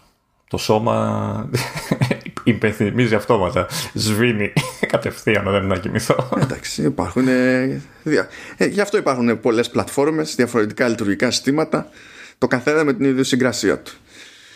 Έτσι και σε αυτά τα θέματα. Και τέλος πάντων, ναι, απ' τη μία δεν είναι super fancy sleep mode και τα λοιπά ε, είναι πιο πολύ σαν επέκταση του προηγούμενου bedtime ταυτόχρονα όμως είναι επέκταση με τέτοιο τρόπο που ενώ το bedtime προηγουμένως μου ήταν ένα άχρηστο πράγμα που με ενοχλούσε ακόμη και ο έξτρα χώρος που έπιανε στην εφαρμογή clock τώρα είναι λιγότερο άχρηστο πράγμα που με έκανε να σβήσω τα άλλα ξυπνητήρια που είχα στην εφαρμογή clock Πολύ και πρόοδο Ναι. Θα παίξω και εγώ με αυτή τη λειτουργία πλέον. Ναι. Γιατί εγώ ήμουνα με το συμβατικό. Απλά βάζω ένα ξυπνητήρι τάδε μέρα και τέλος. Θα, το, θα παλέψω και εγώ, θα παίξω. Τώρα για τη φάση με το hand washing mode. Εδώ, εδώ να, υπε, να θυμίσω κάτι, να πω κάτι που δεν το είπα πριν, ότι σου δίνει τη δυνατότητα να ορίζει και υπενθύμηση να πλένεις τα χέρια σου με το που φτάσεις σπίτι. κάτι. Γενικά θα ήθελα να υπήρχε ένας τρόπος να σου θυμίζει να πλένεις τα χέρια σου όταν μπαίνεις στην τουαλέτα. Αυτό θα βοηθήσει τον πολιτισμό γενικότερα και λίγο πριν βγεις. ναι, καλά, ειδικά αυτό. Α ας καταλάβαινε ότι είναι στη τουάλετα για να στο πετάξει και τώρα λίγο εδώ, λίγο εκεί δεν πειράζει. Έτσι. Επειδή εντάξει, ξέρουμε όλοι κάποιους ανθρώπους που έχουν κάποια challenges με αυτό το concept. Διότι αν περιμένεις από τέτοιο άνθρωπο να φορέσει Apple Watch και να, πρέπει για να λειτουργήσει αυτό το πράγμα το Apple Watch να καταλάβει ότι αυτό που ακούγεται είναι τρεχούμενο νερό και του κουνιούνται τα χέρια, έχεις χάσει. Έχεις χάσει σε, σε, ως πολιτισμός, έχεις χάσει κατευθείαν. Γιατί πρέπει, βασίζεσαι στο ότι, στην επιλογή του άλλου. Άμα δεν κάνει καν ο άλλος την, την επιλογή, τελείωσε. Να το κάνω το μετρητήρι για τα 20 δευτερόλεπτα. Θα νομίζω ότι αυτό θα ήταν μεγάλη βοήθεια στη, στην ανθρωπότητα. Αλλά τώρα στο πιο σοβαρό σχόλιο, το σύστημα αυτό βασίζεται νομίζω στο ίδιο πράγμα που έχουν προσθέσει και σε iOS, που το σύστημα μπορεί να μπει στη διαδικασία προειδοποιεί βέβαια, εντάξει, μην, μην περιμένετε 100% επιτυχία κτλ. Είναι μια βοήθεια, δεν είναι για να κρέμαστείτε από αυτήν. Η, τη λειτουργία ε, που το σύστημα μπορεί να έχει το νου του για το, το δηλαδή στην ουσία χρησιμοποιεί το μικρόφωνο για να δει αν αυτό που ακούγεται είναι κλάμα μωρού ή κάτι άλλο ξέρω εγώ απότομα δυνατό στόρυβος κτλ για να σε ειδοποιήσει ότι και καλά κάτι παίζει είναι κάτι καινούριο που σκάει γενικά στο iOS 14 και νομίζω ότι όλο αυτό το σύστημα είναι έτσι κι αλλιώς προέκταση της λειτουργίας που είχαμε στο ρολόι που μετρούσε την ένταση του ήχου στο περιβάλλον για να σου πετάξει ειδοποίηση για να προστατεύσει την ουσία την ακοή σου. Περνάει σε άλλες πλατφόρμες για άλλος λόγο και κάνει κύκλο τέλος πάντων ξανά στο, στο ρολόι και προκύπτει η φάση με το hand washing mode. Έτσι, έτσι το καταλαβαίνω το φαντάζομαι εγώ τέλος πάντων Έχω μια αυτή για την μπαταρία σε αυτή τις λειτουργίες. Γιατί άμα παίζεις πέρα από το απόρριτο που okay, θα ακούει συνέχεια μια συσκευή το οτιδήποτε γίνεται γύρω σου, ε, η μπαταρία θα πεθαίνει πολύ γρήγορα μου φαίνεται. Κοίτα, εγώ πιστεύω ότι ε, επειδή έχουν κάνει και τη μόντα αυτή ότι ναι στο sleep mode ξέρεις που αναγκαστικά να το φοράς και το βράδυ για να πιάσει τόπο. Οπότε όταν θα κοντοζυγώνει η ώρα αν είσαι κάτω από το 30% σε, αυτονο, σε πληρότητα μπαταρίας θα σου λέει βάλτο να φορτίσει. Ε, όλο αυτό σημαίνει ότι όταν θα ξεκινάς το πρωί δεν θα είναι με γεμάτη την μπαταρία, οπότε πρέπει να συνυπολογίσει και αυτό. Νομίζω ότι όλα αυτά είναι σημάδια ότι κάπως θα παίξει με την κατανάλωση ή με την μπαταρία και με τα δύο στο επόμενο Apple Watch και ότι αυτό θα μετατραπεί σε επιχείρημα για να περάσει κάποιος και στο επόμενο Apple Watch. Δεν θα είναι ενδεχομένως η ίδια λειτουργία. Μπορεί να κάνει και κάτι παραπάνω στο sleep mode. Να έχει κάποιον αισθητήρα έξτρα, ξέρω εγώ. Ό,τι να είναι. Ναι. Αλλά νομίζω ότι θα είναι πιο σοβαρό επιχείρημα αυτός ο, προ... ο προβληματισμός που προστίθεται στην ουσία σε ένα χρήστη Apple Watch εφόσον ενδιαφερθεί για το sleep mode. Βέβαια εντάξει, έχω ε, ακούσει και για περιπτώσεις ανθρώπων που έχουν δύο Apple Watch. Έχουν το, το Apple Watch ημέρας και το Apple Watch νύχτας. ημέρα, όλα με κρέμα ανοιχτός και ημέρας. ναι, ναι, ναι. Και κάθονται και τα φορτίζουν και τα δύο και έχουν μέχρι ένα σημείο της ημέρας στο ένα και μέχρι ένα σημείο της ημέρας στο άλλο. Γενικά εντάξει, πάρα πολύ ωραία. OK. Okay. Δεν, δεν μπορώ να σχολιάσω σοβαρά αυτό το πράγμα ακριβώς. δεν είναι αυτό που λέμε βέλτιστη λύση στο πρόβλημα που οδηγεί κάποιον τέλος πάντων να διαλέξει μια τέτοια οδό δεν είναι η βέλτιστη λύση. Είναι όμως λύση. Εντάξει, δεν μπορεί να το αρνηθείς αυτό. Ναι, ότι είναι κάποιο είδος λύση είναι. OK, okay, αυτό δεν το κάνει καλύτερο. Τέλος πάντων, OK. Okay. Και ναι, πάει λοιπόν και η φάση με το WatchOS 7 και τώρα. Ε, τώρα εγώ να χαιρετήσω. Εσύ να χαιρετήσεις τα Windows και το Bootcamp. Όχι, είπαμε. Έχω ελπίδες. Δεν ξέρω. Δεν ξέρω. Είναι, είναι, είναι σύνθετο, είναι σύνθετο το θέμα. Τώρα ήρθε η ώρα λοιπόν για Apple Silicon. Επιτέλους. Επιτέλους. Επιτέλους. Περίμενα. Είναι δηλαδή ότι περίμενα τρία επεισόδια αυτή, αυτή η ώρα. Apple Silicon. Ανακοίνωσε λοιπόν η Apple ότι θα κάνει θα, θα αλλάξει ρότα ο Mac και μέσα σε διάστημα δύο ετών σκοπεύει υποτίθεται να περάσει όλο το, όλη τη σειρά προϊόντων Mac σε επεξεργαστές δικούς, του, δικούς της δεν λέει ότι είναι επεξεργαστές ARM σας παρακαλώ θα, θα χρησιμοποιήσουμε εμείς ξένα trademarks γιατί μας περάσατε και τα λοιπά λέει Apple Silicon Τώρα, αν θα μείνει αυτή η ονομασία προχωρώντας, είναι άγνωστο. Μπορεί να είναι μια προσωρινή κατάσταση απλά για να σε εννοούμαστε. Μπορεί το branding μετά να αλλάξει. Θα γίνει iArm. Ναι, ούτε αυτό δεν υπάρχει περίπτωση να γίνει για κανένα λόγο. Μέχρι στιγμής δεν έχει. Δεν υπάρχει τέτοιο branding για όλες τις άλλες συσκευές. Απλά ξέρεις ποιος είναι ο επεξεργαστής. Ναι. Ενώ ισχύει, δηλαδή το Apple Silicon είναι τόσο περιγραφικό που πραγματικά δηλαδή το μόνο που άλλαξε από, δηλαδή σε σχέση με πριν στις περιπτώσεις που κάποιος ήθελε ενδεχομένως να αναφερθεί γενικά στις προσπάθειες που κάνει η Apple τέλος πάντων για δικά της chips είναι ότι από εκεί που δεν μπορούσε να το θεωρήσεις branding και έγραφες στο, το, ε, στο silicon το S με μικρό τώρα το γράφεις με κεφαλαίο. Επειδή μπορεί και να είναι branding. Αυτό δεν, δεν έχει αλλάξει κάτι άλλο. Ε, θα ξεκινήσει υποτίθεται με μοντέλα Mac που θα βγουν στο τέλος του 2020 λογικά θα είναι τα πιο ταπεινά συστήματα δηλαδή το πιο εύκολο για ξεκίνημα ας πούμε είναι ένα MacBook Air ενδεχομένως και ένα 13 MacBook Pro με το σκεπτικό ότι έτσι κι αλλιώς οι επεξεργαστές μπαίνουν σε iPad ε, ειδικά σε iPad Pro ας πούμε ήδη έχουν καλύτερες επιδόσεις από τους αντίστοιχους επεξεργαστές σε αυτά τα προϊόντα. Οπότε... Εδώ και, και χρόνια αυτό. Ναι, οπότε είναι εύκολο να έχει να σου δείξει κάτι η Apple και να μπορεί να σου πει καλύτερη αυτονομία, ενδεχομένως χωρίς το ρίβα από ψύκτρα, γιατί δεν χρειαζόμαστε ψύκτρα, και μπορούμε να σου τάξουμε με straight face και καλύτερες επιδόσεις. Οπότε μπορεί να το φτιάξεις αυτό, να, να μην μπορείς να πεις και τίποτα τουλάχιστον από άποψη δυνατοτήτων τέλος πάνω στο hardware. Και είναι ένα πιο εύκολο ξεκίνημα. Να ξεκινήσει μια μέρα των ημερών και να πει Γεια σας, αλλάζει το, ο Mac Pro. Γενικά δεν είναι πολύ εύκολο. Είναι... Χρειάζεται στο και προθέρμου αυτό το πράγμα. Και έτσι κι αλλιώς έχει πει η Apple ότι ετοιμάζει ολόκληρη οικογένεια από chips για την περίσταση. Που δεν νομίζω ότι εννοεί αυτό που ξέρουμε μέχρι τώρα, ξέρεις α12, α13, α14, με αυτή τη λογική ήδη έχουμε ολόκληρη οικογένεια. Αλλά ότι θα παίζει λίγο με το design ανάλογα με το σε τι αγορά και τι είδους δραστηριότητα στοχεύει ο Mac. Γιατί ξεκάθαρα, ρε παιδί μου, ο Mac Pro δεν μπορεί να τη βγάλει με έναν επεξεργαστή που θα, βγει στο, θα μπει στο MacBook Pro με την ίδια λογική που έτσι κι αλλιώς ο Mac Pro αυτή τη στιγμή που μιλάμε δεν έχει το ίδιο πράγμα από την Intel που έχει ένα MacBook Pro. Απλά δεν. Α, Άρα θα έχουμε δηλαδή, ξέρω εγώ, α13, ξε, z, v, ανάλογα με το μηχάνημα. Θα είναι όλοι, α, θα είναι όλοι α13 αλλά θα παίζουν ξέρω εγώ, οι δυνατότητες. Δεν ξέρω και αυτό είναι θέμα επικοινωνιακό. Γιατί αν θέλει. Ε, sorry. Έκανα εδώ ένα μαγικό, περίμενε.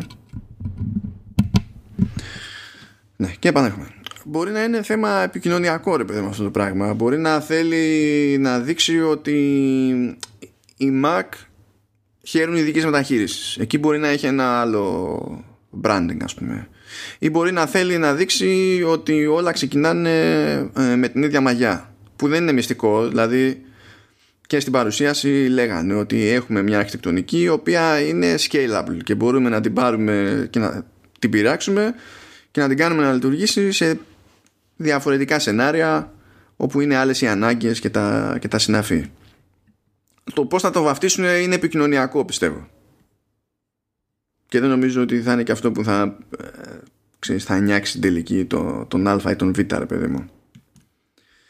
Ε, τώρα τι σημαίνει όλο αυτό; Από timing το είπαμε ε, τι σημαίνει για τη διετία συγκεκριμένα δεν το ξέρουμε βέβαια διότι Αυτά τα έχει ξαναπεί η Apple και προχώρησε πιο γρήγορα από ό,τι είχε προγραμματίσει αρχικά. Και είχε κόψει πολύ γρήγορα και μοντέλα ε, Mac με τους προηγούμενους ας το πούμε τις, με επεξεργαστές προηγούμενες αρχιτεκτονικής της αρχιτεκτονικής που άφηνε πίσω. Τώρα βέβαια μπήκαν στη διαδικασία και είπαν ότι έχουν να βγάλουν και μοντέλα καινούργια με Intel Οπότε δεν νομίζω ότι θα γίνει τόσο γρήγορα η τράμπα όσο την προηγούμενη φορά. Παραμένει βέβαια ένα ερωτηματικό για το πότε θα κόψουν ό,τι είναι να κόψουν και κυρίως για το τι θα σημαίνει η πολυετή υποστήριξη για μηχανήματα με Intel. Γιατί σε επίπεδο hardware, ας πούμε, για service και τέτοια, είναι έτσι κι αλλιώς υποχρεωμένοι από τον νόμο. Εκεί δεν τίθεται θέμα. Σε επίπεδο software όμως δεν είναι απαραίτητα το ίδιο. Μπορεί να είναι πιο κάφρι εκεί πέρα να βιάζονται. Οπότε είναι ένα ερωτηματικό χ. Τώρα, ε, δείξαν ένα slide το οποίο είναι πολύ φορεμένο πλέον που δείχνει τέλος πάντων α, δείχνει, δεν είναι ότι δείχνει κάποιο chip πραγματικό απλά δείχνει διάφορα πραγματάκια που θα χαρακτηρίζουν τα, τα chip που ετοιμάζει τέλος πάντων για Mac και κάποια, κάποιοι όροι είναι γνώριμοι διότι είναι πράγματα που έχουμε μάθει να περιμένουμε έχουμε μάθει να ξέρουμε ότι υπάρχουν τέλος πάντων σε, σε chips που βλέπουμε από τη σειρά Α που είναι για iPhone, iPad και, και τα λοιπά. Αλλάζει όμως όσο γνώριμες έννοιες και αν είναι κάποιες από αυτές αλλάζει λίγο το debate διότι κάποια πράγματα είναι τελείως καινούργια για desktop και laptop. Παράδειγμα, θεωρούμε αυτονόητο σε επεξεργαστές της σειράς Α ότι θα έχουν ε, ένα μάτσο πυρήνες, χι αριθμό, ό,τι είναι και ότι κάποιοι από αυτούς θα είναι χαμηλότερης κατανάλωσης και επιδόσεων και κάποιοι από αυτούς θα είναι υψηλότερης κατανάλωσης και επιδόσεων. Και ότι ανάλογα με τη διεργασία που προσπαθεί να εκτελεστεί στο σύστημα, το σύστημα διαλέγει ότι θα πέσει από εδώ ή από εκεί. Αυτό το πράγμα δεν υφίσταται σε, σε Intel και AMD. Εκεί πέρα αυτό που συμβαίνει συνήθως είναι να αυξομειώνεται η ταχύτητα στην οποία λειτουργεί ο κάθε πυρήνας. Αλλά όλοι οι πυρήνε είναι υψηλής απόδοσης. Οπότε καταλήγουμε με μια κατάσταση ας πούμε σε Mac που είναι γνώριμη, δεν είναι γνώριμη γενικά στην κατηγορία αυτή. Ε, οπότε θα, και οι developers θα πρέπει να σκεφτούν κάπως αλλιώς και η Apple θα πρέπει να σκεφτεί κάπως αλλιώς ε, ακόμη και ως προς το, τη λογική του ίδιου του macOS δηλαδή κάποιες διεργασίες θα πρέπει να πέφτουν στους πυρήνες που και είναι λιγότερο και κάποιες διεργασίες στους πυρήνες που καίνε περισσότερο. Και από ό,τι ακούω μέχρι στιγμής ε, και από τη μεριά του developer, αυτό θα πρέπει να διευκρινίζεται από τον ίδιο. Δηλαδή θα πρέπει να λέει ότι η δική μου εφαρμογή ή η δική μου διεργασία θα πρέπει να πέφτει στους, στους πιο μεγάλους πυρήνες, ας το πούμε έτσι. Αυτό είναι και θέμα επιλογής του, του developer. Που όπως αντιλαμβάνεσαι εφόσον είναι και θέμα επιλογής του developer, κάποιοι developers θα χρησιμοποιήσουν αυτό το περιθώριο σωστά, κάποιοι developers θα χρησιμοποιήσουν αυτό το περιθώριο στραβά. Και κάποιοι δεν θα το χρησιμοποιήσουν και καθόλου; Ε, νομίζω ότι είναι υποχρεωμένοι να, το, να, να δηλώνουν σε αυτή την περίπτωση. Τουλάχιστον με τα πρώτα δείγματα από το test kit. Ε, έτσι φαίνεται. Ε, οπότε τέλος πάντων έχουμε να σκεφτούμε διάφορα πραγματάκια σε τέτοιες περιπτώσεις. Ε, πιστεύω ότι ε, μια προεργασία από τη μεριά της Apple έχει γίνει έτσι κι αλλιώς. Δηλαδή ειδικά στην περίπτωση ας πούμε του όχι, όχι μόνο το MacBook Pro απλά από εκεί ξεκίνησε. Εντάξει επειδή υπήρχε και Touch Bar και τα συνάφη. Τα, η προϊστορία που έχουν, έχουμε σε Mac με το chip το T1 και το T2 που παίρνουν διάφορες διεργασίες του συστήματος και του controller και τα λοιπά και πέφτουν εκεί ήταν κατά μία έννοια προϊόρτια ρε παιδί μου να κάπως, κάπως έτσι Είμαι πολύ περίεργος. αυτό θα, θα ενσωματωθεί στο, σε όλο το silicon. Το TAF 1, TAF 2 τέλος πάντων. Το πιο λογικό πιστεύω πως είναι ναι. Έτσι κι αλλιώς δηλαδή στα τηλέφωνα δεν έχουμε τέτοιο chip. Τις λειτουργίες αυτού του chip τις έχουμε όμως. Νομίζω δεν συμφέρει να το κάνεις ξεχωριστό chip σε μια τέτοια περίπτωση. Α, Οπότε αλλάζει τελείως το τι. Συμπε... Ε, δεν ξέρω καν πώς να κάνουμε μετρήσεις τα σοβαρά σε θέματα αυτονομίας, ειδικά σε MacBook, ας πούμε. Γιατί κάποια πράγματα θα τραβάνε πολύ, κάποια πράγματα θα τραβάνε λίγο. Ε, και από τη στιγμή που θα δηλώνει ο developer, δεν είναι έτσι όπως το έχω αντιληφθεί. Δεν είναι ότι ξαφνικά θα αποφασίζει κατά το δοκούν η εφαρμογή του σε ποια μεριά πέφτει. Θα πρέπει να έχει αποφασίσει. Να. Οπότε αυτό, Οπότε αυτό που λες ότι δεν θα ξέρουμε καθαρά ποια είναι η αυτονομία του μηχανήματος ή θα είναι τόσο πολλοί οι προϋποθέσεις που... Γιατί κάποια αυτονομία θα πρέπει να τη δηλώσει απλό όταν θα πουλήσει το όποιο μηχάνημα. ναι, ναι, αλλά νομίζω ότι θα λέει σε αυτό το σενάριο τόση αυτονομία. Δηλαδή θα σου γυρίσει και θα σου πει που το έχει ξεκινήσει αυτά από πριν; Ότι, ανα, ότι streaming βίντεο τόσες ώρες.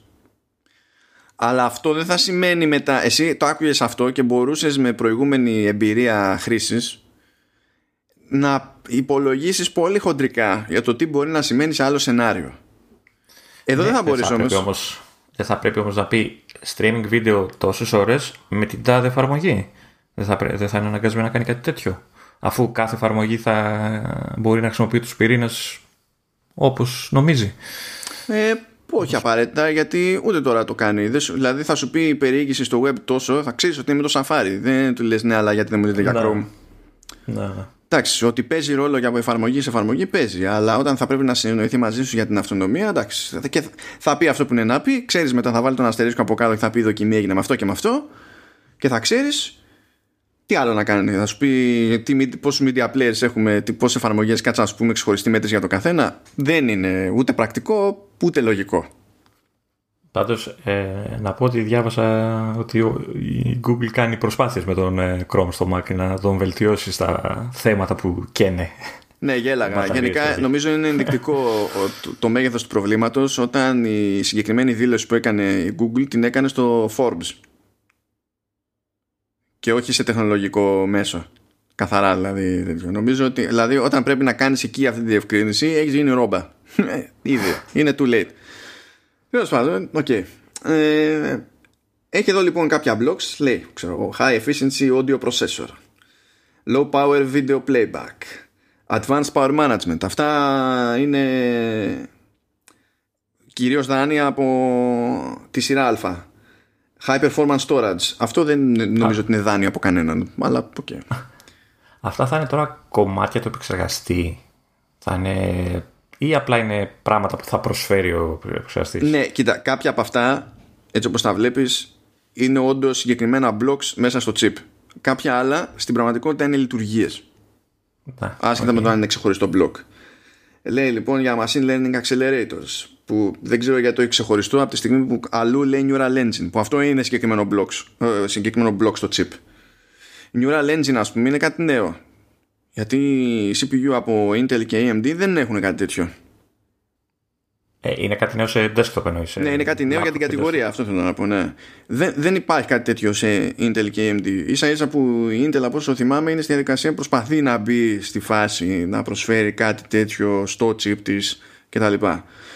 Και ε, σε αυτό βασίστηκες και σε μια επίδειξη που έκανε σε developers η Apple που είχε φορτώσει ένα βίντεο για καλά για επεξεργασία και υποτίθεται ότι έπρεπε να μπει στη διαδικασία το software να κάνει αναγνώριση των αντικειμένων στο βίντεο ώστε με βάση αυτό να μην χρειάζεται να πας εσύ μετά ξέρω εγώ να β- πιάσεις ένα κομμάτι του κλιπ που εμφανίζεται άτομο και να το ταγκάρεις ώστε μετά να μπορείς να το βρεις πιο εύκολα αλλά να μπεις στο σύστημα μόνο του στη διαδικασία που γίνεται ήδη αυτό σε κάποιο βαθμό και το δείχνει ρε παιδί μου πως γίνεται σε ένα σύστημα χωρίς Neural Engine και πως γίνεται σε ένα σύστημα με Neural Engine που υπάρχει να κάνει αυτό Μμμ. ενώ σε άλλες περιπτώσεις έπεφτε πάνω στο CPU, ρε παιδί μου. Ε, και ήταν η μέρα με τη νύχτα.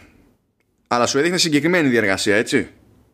Που ήταν ε, τάλε κουάλε για τέτοιου ε, είδους engine. Εντάξει, για- και γι' αυτό μιλάει και για high performance video editing, αλλά δεν ξέρουμε στην πραγματικότητα τι σημαίνει ακριβώς. Low power design, ναι, εντάξει. Τι κάνει μια μια στα κεραμίδια. HDR display support. Αυτό είναι debatable, δηλαδή γίνεται, το ξέρουμε ότι το κάνει ήδη στη σειρά Α, αλλά αυτό δεν σημαίνει ότι πριν από αυτό το chip δεν μπορούσε να το κάνει σε desktop, είναι άλλο καπέλο, δεν, είναι σχετικό το τι εννοεί. Το always on processor είναι άλλη ιστορία όμως. Αυτό νομίζω ότι θα βελτιώσει πραγματάκια όπως power nap και fetching πληροφοριών και τα λοιπά, γιατί μπορεί να χρησιμοποιήσει τους μικρούς πυρήνες χωρίς να έχει συγκλονιστικό άγχος για το τι θα κάνει με την κατανάλωση. Και που λέει high quality camera processor γέλα- γέλασα λίγο διότι κάποιος πρέπει να βάλει και high quality κάμερα αλλιώς δεν έχει νόημα που θα έχει μόνο processor.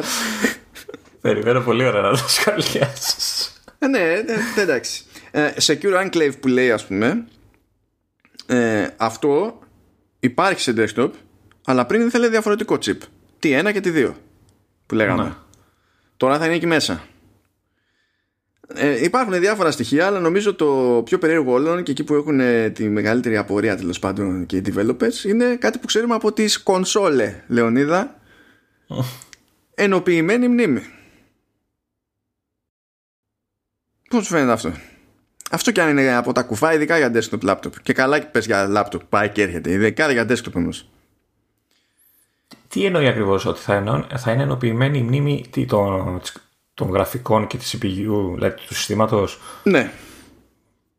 Οπότε ε, η κάρτα γραφικών δεν θα έχει δικιά της, ε, γιατί κάποτε το θεωρούσα καλό να έχει δικιά της, ε, δικό της, δικιά της μνήμη η κάρτα γραφικών. Mm. Ενώ η ενσωματωμένη, έτσι, γιατί δεν σου, δεν σου μειώνει τη μνήμη του συστήματος Ναι. με αυτόν τον τρόπο. Τώρα γυρνάμε πάλι ανάποδα, πάμε πίσω. Τώρα γυρνάμε ανάποδα. Εγώ δεν πιστεύω ότι θα ισχύει σε όλο, όλη την κατηγορία των Mac αυτό. Το θεωρώ αδιανόητο. Και μπλέκει και με το τι θα κάνει με GPU η Apple. Πρώτα απ' όλα τάζει high performance GPU. Όταν μιλάει για high performance GPU η Apple δεν εννοεί το ίδιο πράγμα που εννοούμε εμείς και όλοι οι υπόλοιποι φυσιολογικοί άνθρωποι. Ξεκινάμε από αυτό. Δεν είναι ότι είναι μάπα, Μα γιατί, δεν είναι ότι είναι μάπα, αφού αλλά δεν είπε. εννοούμε το ίδιο πράγμα. Αφού είπε ότι θα είναι καλύτερες από discrete. το είπε. Ε, δεν, ε, δεν ξέρω ποιανόν εννοεί. δεν ξέρω ποιανόν εννοεί. λοιπόν, αυτό θέλει, λίγο, θέλει αρκετή εξήγηση το πράγμα τώρα εδώ πέρα. Λοιπόν, κανονικά ένα desktop ή ένα laptop έχει ξεχωριστή RAM για GPU και CPU. Το οποίο δεν γίνεται ε, από γούστο, γίνεται και από τις διαφορετικές ανάγκες που έχει το, το κάθε chip. Δηλαδή, κατά κανόνα, η, η GPU καταλήγει με ξεχωριστή μεν RAM, αλλά RAM που είναι πολύ πιο γρήγορη και πολύ πιο ακριβή από τη RAM συστήματος. Ναι. Ε, το σύστημα, δηλαδή η μνήμη που χρησιμοποιείς η CPU στην πραγματικότητα, ε, δεν έχει τις ίδιες ανάγκες και γι' αυτό μας παίρνει να είναι πιο αργή. Ναι, σε βάθος χρόνου όλα γίνονται πιο γρήγορα, αλλά πώς να σου πω, το να βάλεις ε, μνήμη GPU, ε, μνήμη για κάρτες γραφικών ως μνήμη συστήματος είναι διευκόλυνση. Να βάλεις ε, μνήμη που είναι για μνήμη συστήματος σε ε, GPU είναι καταστροφή. Ναι. Να το πάμε κάπως έτσι. Άρα τι, θα, η, με το Unified Memory θα, όλη η μνήμη θα είναι μνήμη GPU. Τους, δηλαδή θα έχω 16 GB και θα είναι όλα full speed. Άλλο ένα πράγμα που δεν ξέρει κανένας και άλλο ένα πράγμα που δεν νομίζω ότι ακόμα και αν είναι έτσι μπορεί να είναι έτσι σε όλα τα μοντέλα.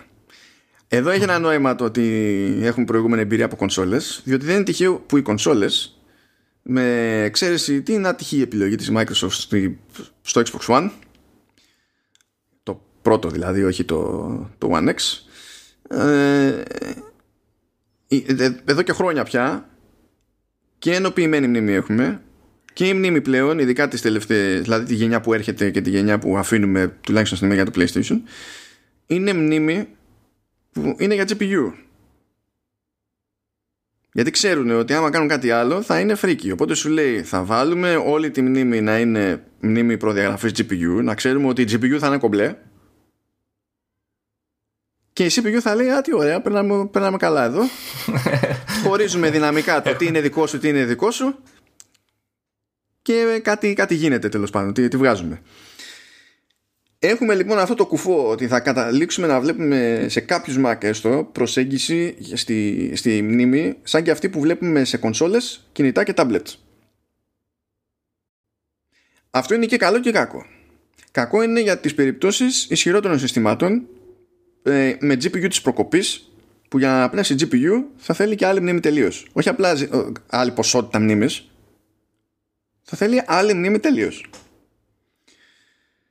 Ε, το καλό της υπόθεσης βα- βάζω στην άκρη το ότι και καλά τα δύο υποσυστήματα θα παλεύουν να μοιράσουν κάπως τη, τη μνήμη μεταξύ τους. Αυτό ισχύει η αλήθεια είναι, αλλά δεν είναι καινούριο πρόβλημα διότι να, στα περισσότερα MacBook ας πούμε δεν έχουμε discrete GPU, συμβαίνει αυτό, το ξέρουμε. Ξέρουμε τι, τι μας περιμένει σε τέτοια ενδεχόμενα. Α, Παρ' όλα αυτά όμως ε, σε αυτά τα Mac η Apple ε, ξεχωρίζει τη μνήμη της. ε, δηλαδή σου λέει τόσο συστήματος και ξέρω εγώ 1,5 GB ε, graphics. όχι, πώς το Δεν ξεχωρίζει; ξέρω, α, νο- έχω την εντύπωση ότι έτσι το κάνει. Στα, εκεί που δεν έχει discrete. Ναι, ναι. Στα, στα Δεν το ξεχωρίζει. Σου λέει η μνήμη συστήματος είναι αυτή και σου λέει ότι η ενσωματωμένη GPU μπορεί να τραβήξει Έχει μέχρι τόσο. τόσο. Α. Δεν έχει τόσο, μπορεί Α, να τραβήξει μέχρι τόσο. Α, κατάλαβα, κατάλαβα. Α, απλά το λέει, λέει κάρτα γραφικών τάδε, τόσο μνήμη και είχα την εντύπωση ότι είναι ξε- ξεχωριστό κομμάτι. Α- Άρα το 1,5 γίγκα που βλέπω εγώ είναι από τα 16 που έχω ξέρω εγώ συνολικά στο σύστημα. Ναι, Έτσι. ναι, ναι. ναι. Έτσι, Α, καταλαβα- και, και αυτό Οκ, είναι οκ. δυναμικό. Δηλαδή δεν πηγαίνει και τραβάει οπωσδήποτε 1,5 γίγκα. Ναι, κατάλαβα, κατάλαβα. Έτσι είναι ένα άλλο. Άμα κάνεις κάτι πολύ light που δεν έχει λόγο ξέρεις, να τραβήξεις, θα πάρει λιγότερο. Αλλά αυτό αλλάζει δυναμικά. Το ίδιο θα συμβαίνει και σε αυτή την περίπτωση που. Γιατί και αυτό είναι ένα παράδειγμα κατά μία έννοια unified memory. Τώρα, μπορούμε να υποθέσουμε ότι σε αυτά τα συστήματα, ας πούμε, η, το, η GPU που θα είναι πάνω στο chip της Apple μπορούμε με straight face να υποθέσουμε ότι θα είναι καλύτερη από την αντίστοιχη της Intel. Γιατί δεν είναι και κανένα συγκλονιστικό κατόρθωμα αυτό. Έτσι.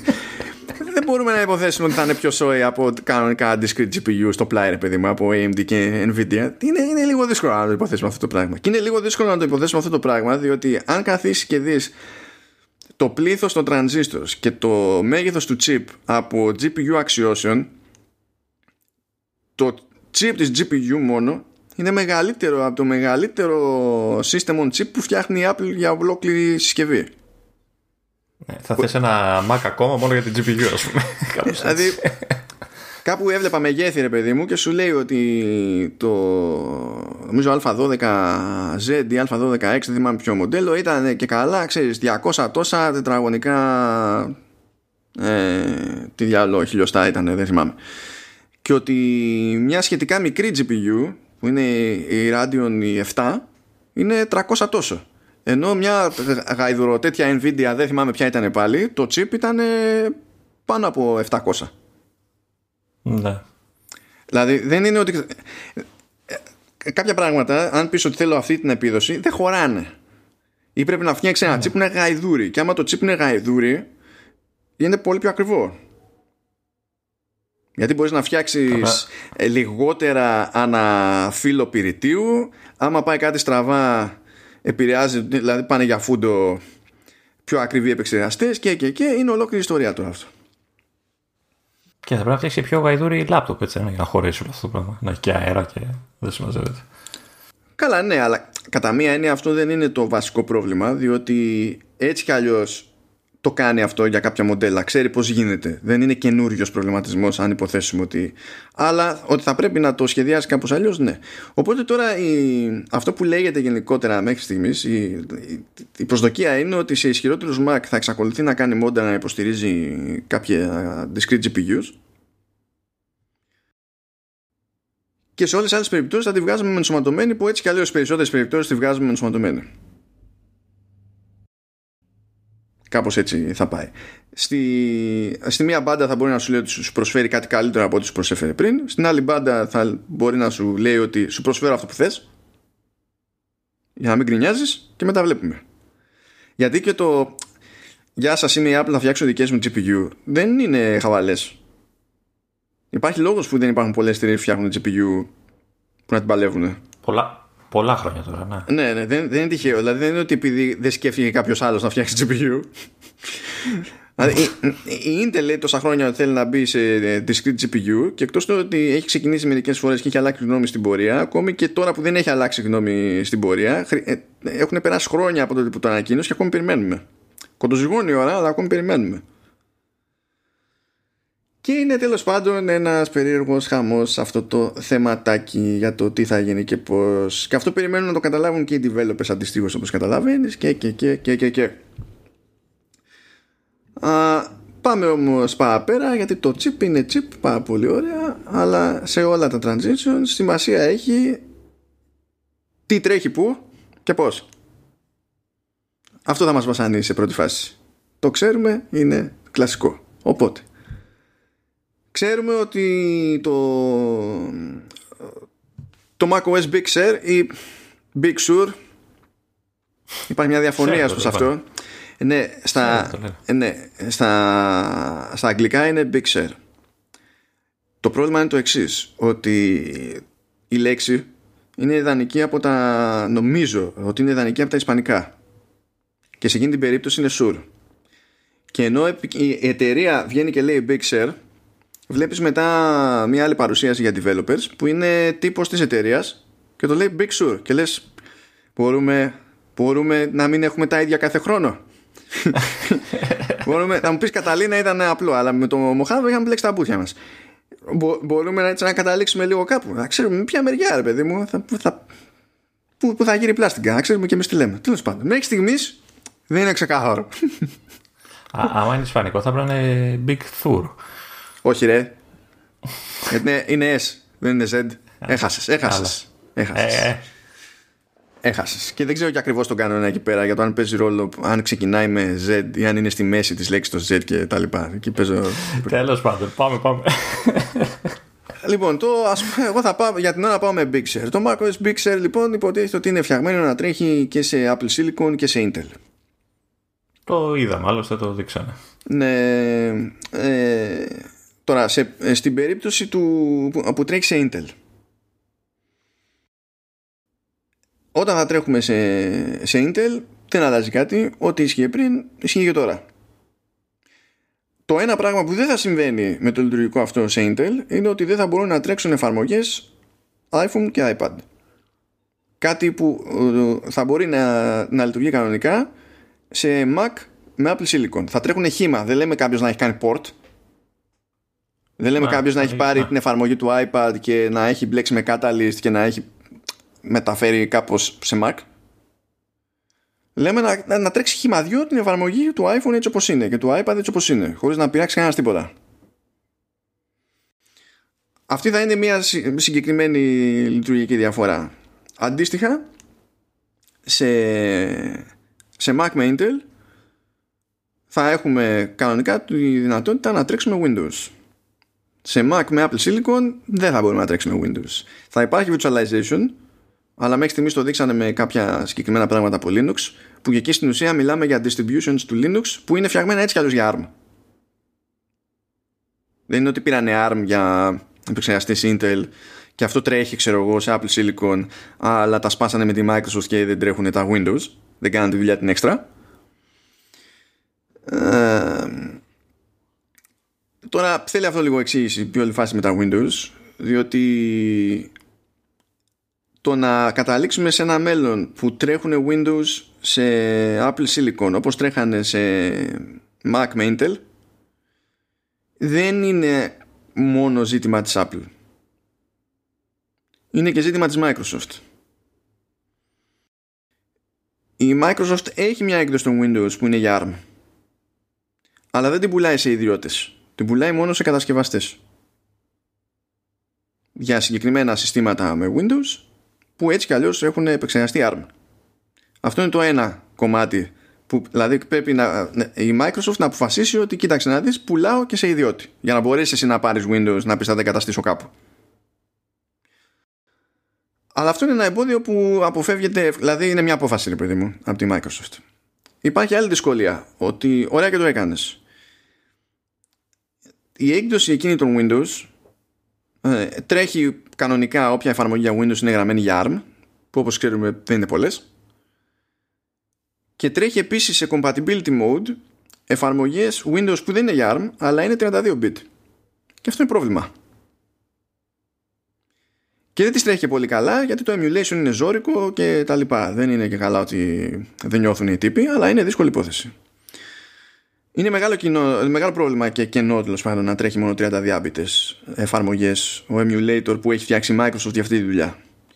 Οπότε πρέπει να κάνει προσπάθεια να φτάσει στο σημείο να μπορεί να τρέξει και 64 τετράμπητες, αλλά πρέπει να προχωρήσουν αυτές τις προσπάθειες ώστε όλο το πακέτο, ρε παιδί μου, να μπορεί να καταλήξει να είναι βιώσιμο. ώστε να μπορείς εσύ να πεις Λεωνίδα ότι μπορώ να βάλω Windows για ARM σε Mac με Apple Silicon μπορώ να ξέρω ότι θα τρέξει η εφαρμογή που χρειάζομαι σε Windows, μπορεί να τρέξει σάπια, αλλά τουλάχιστον θα ξέρω ότι τρέχει. Έχουμε δρόμο μέχρι να φτάσουμε σε αυτό. Και δεν εξαρτάται απλά από προθέσεις της Α ή της Β εταιρείας. Αυτό είναι το θέμα. Θέλει δουλειά. Οπότε όλο αυτό παραμένει ένα ερωτηματικό. Το καλό για μένα είναι ότι η, η Apple δεν έχει πει όχι δεν θα το κάνω. Έχει πει δεν γίνεται με τα δεδομένα που υπάρχουν αυτή τη στιγμή και η Microsoft πάλι δεν έχει πει όχι δεν θα πουλάω ξεχωριστά Windows για ARM έχει πει αυτή τη στιγμή δεν πουλάμε ξεχωριστά κοινώς ψάχνονται μεταξύ τους και το συζητάνε.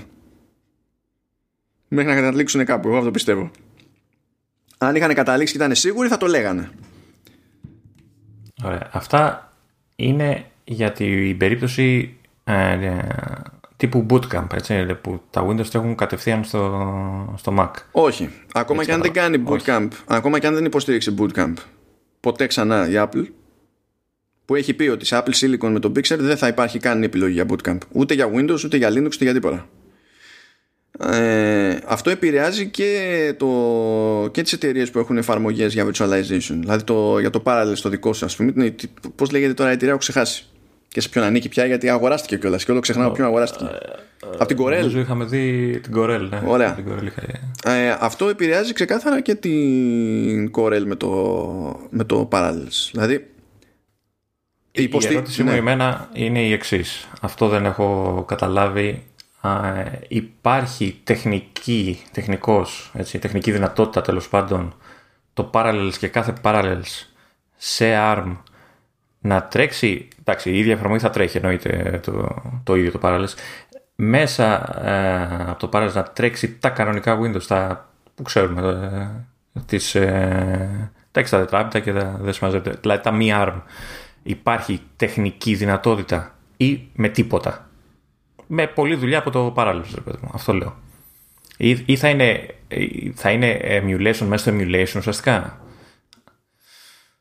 ή απλά θα πρέπει να, ξέρεις, να βελτιώσει το πρόγραμμα η Corel και όποια είναι ξέρω εγώ για να τρέξει.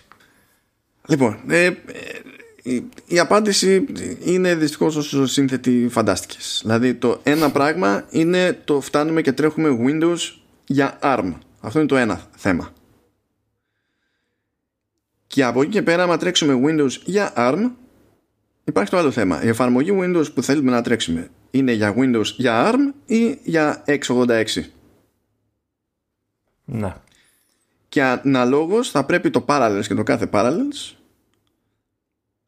να κάνει emulate. Και αυτό είναι έξτρα φρίκι γιατί αυτή τη στιγμή έτσι όπως το τρέχει στο σύστημά σου δεν χρειάζεται να κάνει τέτοιο emulation. Όχι, γιατί ο επεξεργαστής είναι ο κοινός. Ναι, ναι, οπότε είναι πιο μπέρδεμα αυτό το πράγμα. Θέλει περισσότερη δουλειά και θα είναι και χειρότερη απόδοση. Άρα, ε, άρα από ό,τι καταλαβαίνω, ε, έτσι, εσύ μιλάς κατευθείαν για την εφαρμογή, την όποια εφαρμογή στα Windows. Ε, τα ίδια τα Windows, τα non-ARM, θα μπορέσουν να τρέξουν. Ο, δεν τίθεται καν θέμα. Δεν νομίζω ότι προσπαθεί κανένας να το κάνει αυτό. Ναι. Δηλαδή, αυτό, άμα μπορούσαν να τρέξουν, τότε δεν θα σου λέγε τώρα ότι δεν θα υποστηριχθούν Windows με virtualization σε Apple Silicon, θα σου λέγε υποστηρίζονται. Πάντως, ε, σου λέω, ε, έχω μπει σε ένα, στο blog της, ε, του Parallels τώρα και λένε ότι ε, συνεργαζόμαστε πολύ στενά με την Apple και μπουρουμπουρου. Δεν ξέρω, δεν, τα, δεν λένε τίποτα συγκεκριμένο, αλλά δεν ξέρω μήπως έχουν σκεφτεί κάτι. Ε, έχω μια ελπίδα ότι κάτι θα μας πούνε στο μέλλον. Ε, κοίτα, και αυτοί αυτή την ελπίδα έχουν γιατί αλλιώς δεν μπορούν να σου πουλήσουν ε, προχωρώντας. Ναι, προφα... προφανώς, προφανώς, προφανώς. Δεν ξέρω αν θες να το συζητήσουμε κι άλλα, δηλαδή αυτό το κομμάτι ή θες να πεις τα υπόλοιπα για να το δούμε στο τέλος όλο μαζί. Κοίτα, ένα πραγματάκι που, που έχω κι εγώ ο ίδιος να συμπληρώσω σε αυτή την περίπτωση είναι το εξής. Είναι ότι αυτό είναι θέμα λιγότερο για το μεμονωμένο χρήστη. Δηλαδή εσύ σε μια ειδική περίπτωση που όντως θα σου δημιουργεί ζήτημα. Ε, και γενικά νομίζω ότι οποιοδήποτε μπορεί να πέφτει στην ίδια κατηγορία ίσως να έχει, και ήθελε να αλλάξει σύστημα έχει ένα λόγο παραπάνω να, να αγοράσει τώρα κάποιο μοντέλο με Intel ή τέλος πάντων από αυτά που θα βγάλουν που έχουν πει ναι, θα βγάλουν πιο μετά. Ναι, γιατί μετά δεν θα, θα καταλήξει να, έχει, να επιλέξει σε, μεταξύ συστημάτων που θα του δημιουργούν αυτό το πρόβλημα. Εκτός αν μέχρι τότε έχει αλλάξει κάτι ή, ή ό,τι να είναι. Αλλά νομίζω ότι το μεγαλύτερο ζήτημα είναι αυτό που δεν φαίνεται. Τουλάχιστον με όσα διαβάζω από εδώ και από εκεί. Είναι η κοινότητα των, ας πούμε των hackers με την έννοια των, των νομίμων που είναι security researchers κτλ. Των πανεπιστημιακών και των, ε, και των developers που ασχολούνται με cloud κτλ. Γιατί αυτοί συνηθίζαν εδώ και κάποια χρόνια να λιώνουν σε MacBook Pro ας πούμε επειδή ξέρανε ότι μπορούν να δοκιμάσουν ό,τι να είναι όπως να είναι. Ναι. Και χάνουν Και μια οι τέτοια επιλογή. προγραμματιστές, έτσι. Και οι Μ. προγραμματιστές μπορεί να φάνε φρίκι. Γιατί, ξέρεις, έχουν Mac, έχουν πόσα συστήματα μέσω virtualization Ναι. και να δοκιμάζουν τις εφαρμογές τους ανάλογα. Ναι. Αυτή, αυτή, α, ε, κοίτα, ο developer που έχει να βγάλει μια εφαρμογή να βγάλει λεφτά από αυτό. Εντάξει, μπορεί να πει θα κάνω ένα έξοδο ακόμα. Ναι, ο, ο άλλος όμως που είναι, την έχει δει πιο βιρτουόζο, είναι για άλλο λόγο μπαίνει σε αυτή τη διαδικασία. Είναι, είναι αλλιώς. Δηλαδή, ε, μπαίνανε στη διαδικασία και αγοράζαν άνθρωποι MacBook Pro επειδή προτιμούσαν τα συστήματα ως συστήματα, όχι επειδή προτιμούσαν το Α ή το Β λειτουργικό. Και δεν χρειαζόταν να ε, πονοκεφαλιάσουν για το πιο λειτουργικό προτιμούν. Ναι. Σου λέγανε ότι ξέρω ότι θα τρέξει εδώ πέρα. Ό,τι και να μου τη βαρέσει, σε όποια μεριά και να θέλω να το τεστάρω, θα μπορέσω να το κάνω. Αλλά θέλω να ξέρω ότι το μηχάνημα είναι σόι. Αυτή η ομάδα είναι ένα ζήτημα διότι αυτή η ομάδα στην κοινότητά της είναι ορατή. Δηλαδή είναι, είναι αλλιώς να μπει σε ένα πανεπιστήμιο προφανώς σε κάποια σχολή που να έχει το ανάλογο θέμα έτσι και να είναι 9 στους 10 με MacBook να το βλέπεις αυτό και σαν περαστικός χρήστης. Λέει πράγματα αυτό. Και να χαθεί αυτό το πράγμα. Και τέτοιου είδους αλλαγές αρχίζουν και επηρεάζουν το mainstream ας πούμε με χρονοκαθυστέρηση Συν τις άλλες θέλεις τέτοιου είδους άτομα να γουστάρουν να παίρνουν μηχανήματα δικά σου; Γιατί μετά τους δένει στο οικοσύστημα Ε, χαζή ερώτηση τώρα. Θα μπορούσε να έχει κάποιον συνεπεξεργαστή που να αναλαμβάνει το emulation; θεωρητικά γίνεται αλλά έχει νόημα να- δηλαδή νομίζω ότι κο- κο- κοστολογικά είναι κουφό και τι λέει και για τον άλλον; Δηλαδή του λες ότι θα κάνεις transition εσύ σε άλλη αρχιτεκτονική τελείως. και εσύ ο ίδιος του, ε, του βάζεις και το δεκανίκι; Ξέρω εγώ τι λέει αυτό για τη μετάβαση που θες να κάνεις και για την εμπιστοσύνη που έχεις σε αυτός; Κοίτα, η, η- ε, επειδή έλεγες πριν ότι θα γκρινιάξω και αυτά και τα λοιπά, ε, να, να μιλήσω λίγο σοβαρά. Ε, εμένα, έτσι όπως είναι τα πράγματα, με αποκλείσαν πελάτη, ας το πούμε έτσι. Δεν, δεν υπάρχει περίπτωση να, να, αυτή τη στιγμή να, να προχωρήσω εγώ σε ε, ε, μοντέλο με ARM. Το πιο μεγάλο πρόβλημα σε όλη αυτή τη φάση, πέρα από το τεχνικό, έτσι, είναι ότι και καλά κάνει, δεν την ενδιαφέρω εγώ την, ε, και, και κάθε εγώ που χρησιμοποιούμε Windows, γιατί δεν την ενδιαφέρει να χρησιμοποιήσεις Windows αυτή τη στιγμή την Apple. Δεν την νοιάζει, έτσι πιστεύω εγώ τουλάχιστον. Δεν- δεν- Γι' αυτό και κόψει και το bootcamp τόσο γρήγορα. Δεν. Δεν την καίει. Δεν, σε- δεν, ε, κόψει το λαιμό σου και βρες τις εφαρμογές που θες στο δικό μου σύστημα. Ή πήξε τους ε, developers να κάνουν τις εφαρμογές ε, να είναι Apple. Νομίζω ότι σε αυτό το τελευταίο είναι που βασίζεται περισσότερο. Σε αυτό ελπίζει και η ίδια δηλαδή, σε κάποια, τουλάχιστον σε κάποιες κατηγορίες. Εντάξει, δεν θα ήλπιζα τόσο πολύ εγώ να σου πω την αλήθεια.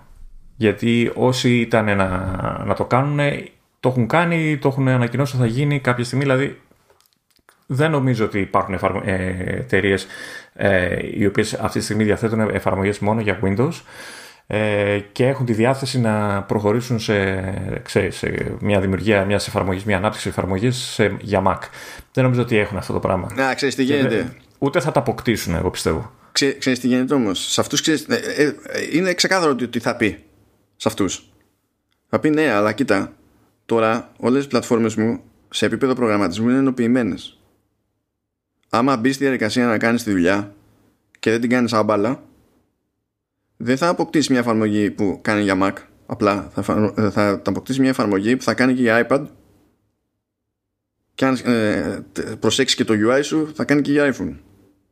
Αυτό θα, δεν τους πουλάει το, συνο- τον όγκο, το, μα- το μέγεθος της αγοράς των Mac. Κα, κατάλαβα τι λες. Το θέμα είναι ότι, ότι ε, στη δική μου περίπτωση μιλάω για πολύ εξειδικευμένες εφαρμογές, οι οποίες δεν πρόκειται να ασχοληθούν με τέτοιο πράγμα. Δεν, δεν έχουν το, το λόγο να το κάνουν. Πάρε PC θα σου πούνε. Δηλαδή, OK, okay, γεια. Και απ' την άλλη η Apple δεν την νοιάζει καθόλου αυτή τη στιγμή το κομμάτι των Windows και καλά κάνει και ε, παρόλο που εμένα με πετάει απ' έξω αυτή τη στιγμή δεν θεωρώ λάθος την κίνηση που κάνει με το, με το Apple Silicon γιατί ε, θεωρώ ότι είναι το, είναι το μέλλον για την ε, ίδια την εταιρεία ως εταιρεία της ανοίγει πόρτες και ελευθερώνει πράγματα που μέχρι τώρα δεν μπορούσε να, να τα έχει. Δηλαδή έχει, θα έχει τον έλεγχο της ανάπτυξης ξέρεις, και της ε, αναβάθμισης των επεξεργαστών. Δηλαδή δεν θα εξαρτάται από κανέναν για το επόμενο μοντέλο ε, Mac. Από κανέναν. Ξέρει, θα ξέρει το χρονοδιάγραμμά της, θα ξέρει τι έχει να προσφέρει, θα προσφέρει και πράγματα που δεν μπορούσε να το κάνει μέχρι τώρα.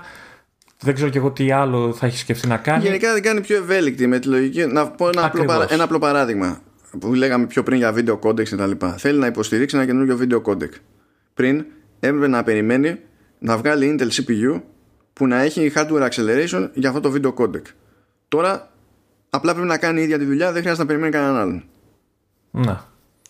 Ναι, αυτό σου λέω ότι είναι, είναι, το θεωρώ πολύ λογική κίνηση αυτή που κάνεις στη στιγμή, έτσι. Δεν με βολεύει εμένα προσωπικά καθόλου, αλλά νομίζω ότι καλά κάνει και το κάνει. Και από, και από τη στιγμή που έχουμε δει και δείγματα ποιότητας του συγκεκριμένου επεξεργαστή, έτσι, τη σειράς επεξεργαστών τέλος πάντων. Ναι. Ε, να πω πάντως ότι υπάρχει και ένα άλλο πιθανό σενάριο που δεν, είναι, δεν θα είναι το ίδιο καλή λύση αλλά θα είναι λύση είναι Cloud Virtual Machine Δηλαδή να, ναι, να, να, τρέχει, ναι. να τρέχει σε cloud server. Ναι, μα γι' αυτό λέω. Δεν θα είναι το ίδιο καλή λύση. Ναι. Αλλά θα είναι ναι. λύση που λειτουργεί. Γιατί εκεί πέρα προφανώς θα μπορείς να έχεις φροντίσει να είναι ο cloud server σε ένα σύστημα που να είναι με την αρχιτεκτονική που βολεύει για το λειτουργικό. Δεν θα είναι ότι ξέρεις. Εκεί θα σε καθυστερεί. Θα, υπάρχει θέμα ταχύτητας, bandwidth κτλ. Okay, λόγω της σύνδεσης. Έτσι. Αλλά δεν θα σε απασχολεί το emulation ως ζήτημα ναι, και θα γίνεται αλλού. Κάτι χάνεις, κάτι κερδίζεις. Μα δεν θα γίνεται καν. Γιατί θα, το, το virtual machine αυτό θα μπορεί να τρέξει ένα server που είναι με 686 και να μην σε νοιάζει καν. Πιο emulation. Ε, η, η, αυτό που έλεγε, θα, θα το πεις βέβαια για, πιο μετά για το Rosetta και όλα αυτά. Ε, ε, ότι ε, αυτό που είπε η Apple είναι ότι η, αυτή η εφαρμογή ε, προσωμείωσης, emulation τέλος πάντων, δεν θα υποστηρίζει καθόλου virtualization.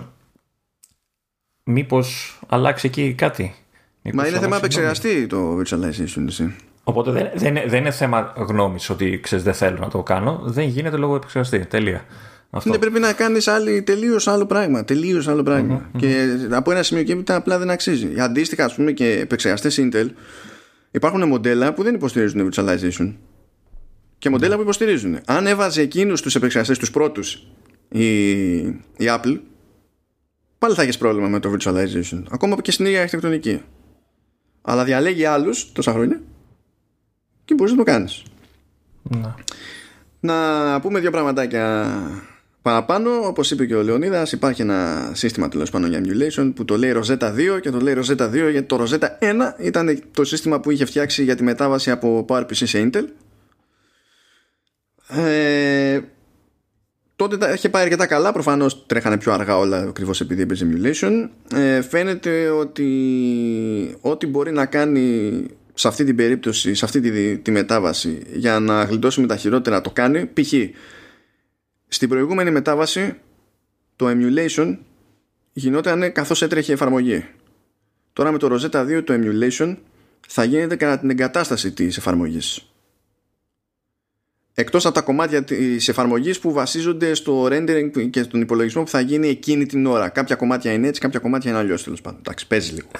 Θα κάνει δηλαδή compile ε, την ώρα που κάπως έτσι; Ναι, ναι. Ε, γενικά σου λέω ότι ε, όταν θα ε, πηγαίνεις και θα παίρνεις την εφαρμογή από κάποιον developer, ο developer αυτός μπορεί να σου έχει universal binary όπως ήταν και παλιότερα σε εκείνη τη μετάβαση ή όπως ήταν και στην εποχή που στο iPhone υποστηρίζονταν και 32-bit και 64-bit επεξεργαστές ε, και θα μπορείς να κατεβάζεις όλο το binary και απλά ρε παιδί μου το σύστημα θα λειτουργεί αυτό που είναι για το αντίστοιχο. Αν το βάλεις σε Mac με Apple Silicon θα τραβάει το binary που είναι για ARM και αν το βάλεις σε Intel Mac θα τραβάει το binary που είναι για, για Intel. Αν όμως η διανομή της εφαρμογής γίνεται μέσω του App Store τότε θα κατεβάζει μόνο το binary που αντιστοιχεί στη δική σου αρχιτεκτονική. Κατευθείαν. Θα έχει γίνει ήδη δηλαδή η φάση ε, και αν δεν έχει γίνει η φάση, όταν θα γίνεται η εγκατάσταση, θα κάνει το recompile behind the scenes. Αυτό σημαίνει ότι είναι λιγότερα κομμάτια της εφαρμογής που θα γίνονται emulate την ώρα που θα τρέχει στην εφαρμογή άρα θα είναι μικρότερη η συνολική επιβάρυνση στο σύστημα για να πειράξει τον κώδικα για να τον κάνει να τρέχει ε, όλα αυτά βέβαια ισχύουν στη μεριά που έχουμε Apple Silicon έτσι. δεν έχει υποσχεθεί ότι θα γίνεται emulation μιας εφαρμογής που θα βγει μόνο για ARM μόνο για Apple Silicon και θα γίνεται emulation σε Intel Mac έχει υποσχεθεί ότι οι εφαρμογές που βγαίνουν για Intel Mac θα τρέχουν μέσω Rosetta σε Mac με Apple Silicon. Ε, και ε, εκεί σε αυτό το κομμάτι έκανε και επίδειξη βασικά γιατί έβγαλε ένα Mac Mini που τον δίνει στους developers περίπου δανεικό. Πρέπει να σκάσουν 5 εκατοστάρια για developers αλλά τους διαλέγει κιόλας, δεν είναι όποιος θέλει παίρνει. Ε, είναι ανάλογα με το τι, τι εφαρμογή έχεις. Αν είναι αρκετά σημαντική εφαρμογή έχεις προτεραιότητα, όπως αντιλαμβάνεσαι. Αν, αν είσαι η Adobe, έχεις πάρει test kits πριν ανακοινωθεί η μετάβαση σε Apple Silicon. Το ίδιο είναι και με τη Microsoft. Γιατί ανακοίνωσαν ότι ήδη έχει γίνει κάμποση δουλειά και για το Creative Cloud της Adobe και για το Office της Microsoft. Γιατί προφανώς θέλουν αυτά τα πράγματα να έχουν μεταφερθεί και να είναι native όσο πιο γρήγορα γίνεται. Τέλος πάντων, αυτός ο Mac Mini, το DTK που λέει που είναι Developer Test Kit, είναι ένας Mac Mini στο σουλούπι, αλλά έχει τον επεξεργαστή του πιο πρόσφατου iPad Pro μέσα είναι ο Α12Z Υπάρχουν κάποια ερωτηματικά για το αν αυτό το σύστημα χρησιμοποιήθηκε για τις επιδείξεις πάνω στην παρουσίαση ε, Μακάρι, αν και δεν είμαι σίγουρος. Ε, γιατί η επίδειξη είχε διάφορα σενάρια. Δηλαδή εντάξει, ανοίξανε μάγια που έτρεχε με emulation. Που εντάξει δεν πήγαν να κάνουν κάποια φοβερή δουλειά πάνω στο μάγια εκείνη την ώρα αλλά και μόνο να τρέχει το μάγια και να μην είναι κατάθλιψη με, με, emulation σε επεξεργαστή που σχεδιάστηκε για τελείως άλλο πράγμα και έχει τελείως άλλη κατανάλωση Λες εντάξει, οι τύποι έχουν κάνει καλή δουλειά στο emulation, ξέρω εγώ. Ε, κατεβάσανε και παίξανε το, το Shadow of the Tomb Raider που αυτό καθαρά με emulation πάλι. Δεν υπάρχει έκδοση δηλαδή που να τρέχει σε, σε Apple Silicon. Και εντάξει, δεν το παίξανε στην ψηλότερη ανάλυση των εποχών, 1080 ήταν. Σχετικό τώρα το τι γινόταν με ε, ρυθμίσεις στα γραφικά κτλ. Αλλά το πράγμα έτρεχε. Ήταν ένα πράγμα που ήταν για. γραφόταν. Έχει σχεδιαστεί για τελείως άσχετο, άσχετο hardware και έτρεχε. Και τα games δεν χαρίζονται κιόλας. Εκεί πέρα πέφτει πιο εύκολα η όποια πίκρα τέλος πάντων. Είχαν όμως και εφαρμογές που είχαν αρχίσει να μεταφέρονται ήδη και αυτό δείξανε και Creative Cloud κτλ. Και είπανε και το άλλο το ωραίο. Τώρα, τα τελευταία χρόνια είχε αρχίσει να χώνεται η Apple ε, σε κάποια open source projects. Για να συνεισφέρει, ξέρω εγώ. Και μάθαμε τουλάχιστον έναν από τους λόγους. Εγώ θα πόντερα ότι είναι ο και πιο σημαντικό στον οποίο χωνόταν από εδώ και από εκεί. Ώστε αυτά τα projects να καταλήξουν μια ώρα αρχίτερα να είναι συμβατά με Apple Silicon. Ναι. Και βγήκανε και είπαν ότι είμαστε ενεργοί σε αυτά τα project και έχουμε συνεισφέρει και οι ίδιοι και το κάνουμε ώστε να σκάσουν αυτά μια ώρα αρχίτερα και να λειτουργούν, να τα θεωρείτε δεδομένα ρε παιδί μου ότι υπάρχουν ως εργαλεία και τα λοιπά σε, σε Apple Silicon. Π.χ. Να φέρω ένα παράδειγμα το οποίο μπορεί να κατανοήσει ο καθένας, ρε παιδί μου, γιατί τον επηρεάζει ακόμη και αν δεν το σκέφτεται. Όταν θα τρέξει ένα βίντεο σε QuickTime, το σύστημα χρησιμοποιεί το λεγόμενο core video που είναι το υπόβαθρο που έχει φτιάξει η Apple τέλος πάντων για τη διαχείριση του βίντεο στο, σε macOS. Αυτό όμως ε, δεν το χρησιμοποιούν τόσο οι υπόλοιποι developers γιατί οι υπόλοιποι developers μπορεί να θέλουν να φτιάχνουν ένα media player που να λειτουργεί σε διάφορα λειτουργικά συστήματα και το core video δεν είναι, είναι μόνο για Apple. Ε, σε εκείνη την περίπτωση χρησιμοποιούν το FFmpeg ε, και προκύπτει ας πούμε ότι η Apple πήγε και έμπλεξε με το FFmpeg ώστε να γίνει port μια ώρα αρχίτερα σε Apple Silicon ώστε αυτές οι εφαρμογές τρίτων που ασχολούνται με την αναπαραγωγή βίντεο ας πούμε να μπορούν να τρέξουν γιατί σε αυτό βασίζονται. Δεν είναι ότι ο καθένας που φτιάχνει μια τέτοια εφαρμογή φτιάχνει τελείως δικό του σύστημα διαχείρισης βίντεο από κάτω. Όλοι πατάνε στο FFmpeg αν δεν το έκανε αυτό η Apple ας πούμε ένας media player που χρησιμοποιώ εγώ που είναι ο Ina ή ένας άλλος που είναι ο Movist ή αντίστοιχα ξέρω εγώ VLC και τέτοια θα κλαίγανε Και αν όχι για πάντα, σίγουρα για μεγαλύτερο χρονικό διάστημα. Κάνει κινήσεις δηλαδή τέλος πάντων ώστε ό,τι σημαντική τρύπα είναι τριγύρω και μπορεί να κλειστεί μια ώρα αρχίτερα να κλειστεί μια ώρα αρχίτερα. Κάνει, κάνει τέτοια, τέτοια πράγματα. Ε, οπότε δεν μένει ακίνητη φαίνεται να κάνει αρκετά καλή δουλειά στο κομμάτι του, του emulation. Σε πολλές περιπτώσεις κανένας δεν θα καταλάβει τίποτα. Αν μιλάμε για απλό χρήστη ας πούμε. Έχει Intel Mac θα συνεχίσει να τον λειτουργεί. Έχει κάποιον από τους καινούριους που θα βγουν με Apple Silicon. Θα λειτουργούν τα πιο σημαντικά έστω. Το App Store θα κανονίζει τι θα κατεβάζει για ποιο λόγο κτλ. Όσο για τις εφαρμογές iPhone και iPad που, που είπα, αυτές θα εμφανίζονται στο Mac App Store για Apple Silicon εφόσον το επιτρέπει ο developer. Δηλαδή ο developer μπορεί να πει ότι έχω μια εφαρμογή για iPhone. Θέλω να εμφανίζεται στο App Store για iPhone. Θέλω να εμφανίζεται για, στο iPad. Αλλά δεν θέλω να εμφανίζεται στο Mac App Store.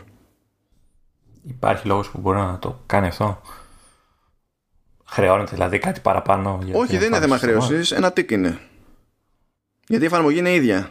Αλλά μπορεί, ρε παιδί μου, να θέλει να φτιάξει κανονική εφαρμογή για Mac.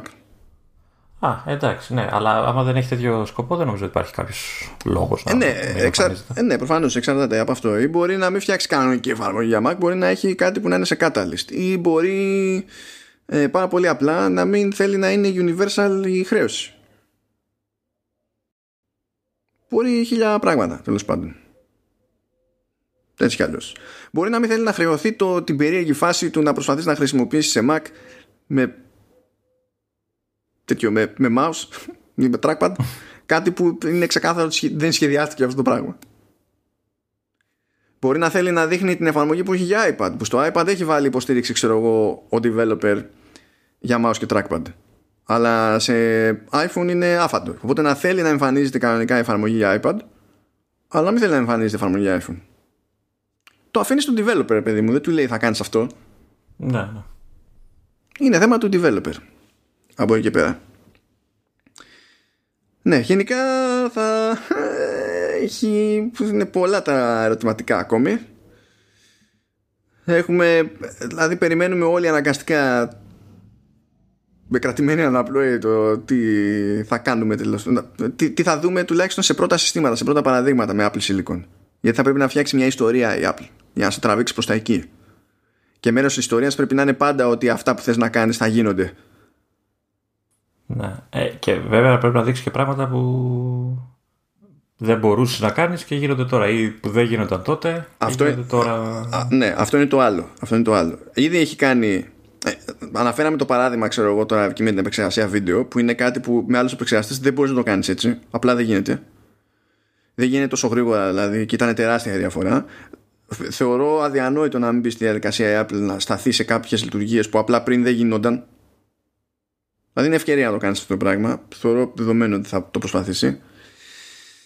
Ε, και είναι και το άλλο είναι και σχετικά επιθετική και σε αυτά που τάζει. Μπορεί να μην έταξε κάτι πολύ συγκεκριμένο σε επίδοση, αλλά έφτιαξε ένα γράφημα εκεί πέρα, το οποίο από μόνο του υπονοεί πως πιστεύει ότι και θα μπορεί να προσφέρει τις αναμενόμενες επιδόσεις ίσως και πάνω από αυτές, από αυτό που περιμένουμε γενικά από Intel ξέρω εγώ ή AMD αλλά και χαμηλότερη κατανάλωση ταυτόχρονα αυτά δεν είναι αυτός δεν είναι χαβαλιτζίδικος χειρισμός. Και θα κρυθεί για αυτό το πράγμα. Είναι δύσκολο να το κάνεις. Μόνο εμένα δεν ξέρει να, να με βοηθήσει. Σου είπα, εκεί είναι σύνθετο το θέμα. Είναι σύνθετο. Πρέπει να γίνει δουλειά από την Apple και πρέπει να γίνει δουλειά και από τη Microsoft. Και, και ξέρεις τώρα, έτσι, ε, ε, μου έρχεται και ε, μάλλον οδεύω με γρήγορους ρυθμούς ε, στο εξής δίλημα. Ε, όταν θα χρειαστεί να αλλάξω λάπτοπ, γιατί είναι παλιό μπουρουμπουρου, θα είμαι σε μια φάση που θεωρητικά θα υπάρχουν καινούργια λάπτοπ με Intel, με Intel και θα υπάρχουν και τα καινούργια με, με Α. Ναι. Τι, τι κάνεις εκεί, εντάξει θα μου πεις αν δεν μπορείς να τρέξεις ό,τι είναι να τρέξεις, δεν κοιτάς τίποτα. Αλλά το δίλημα είναι πάω σε Mac Intel που ξέρω ότι πεθαίνει, εισαγωγικά ας πούμε ότι είναι ένα μοντέλο που δεν έχει καμία άλλη εξέλιξη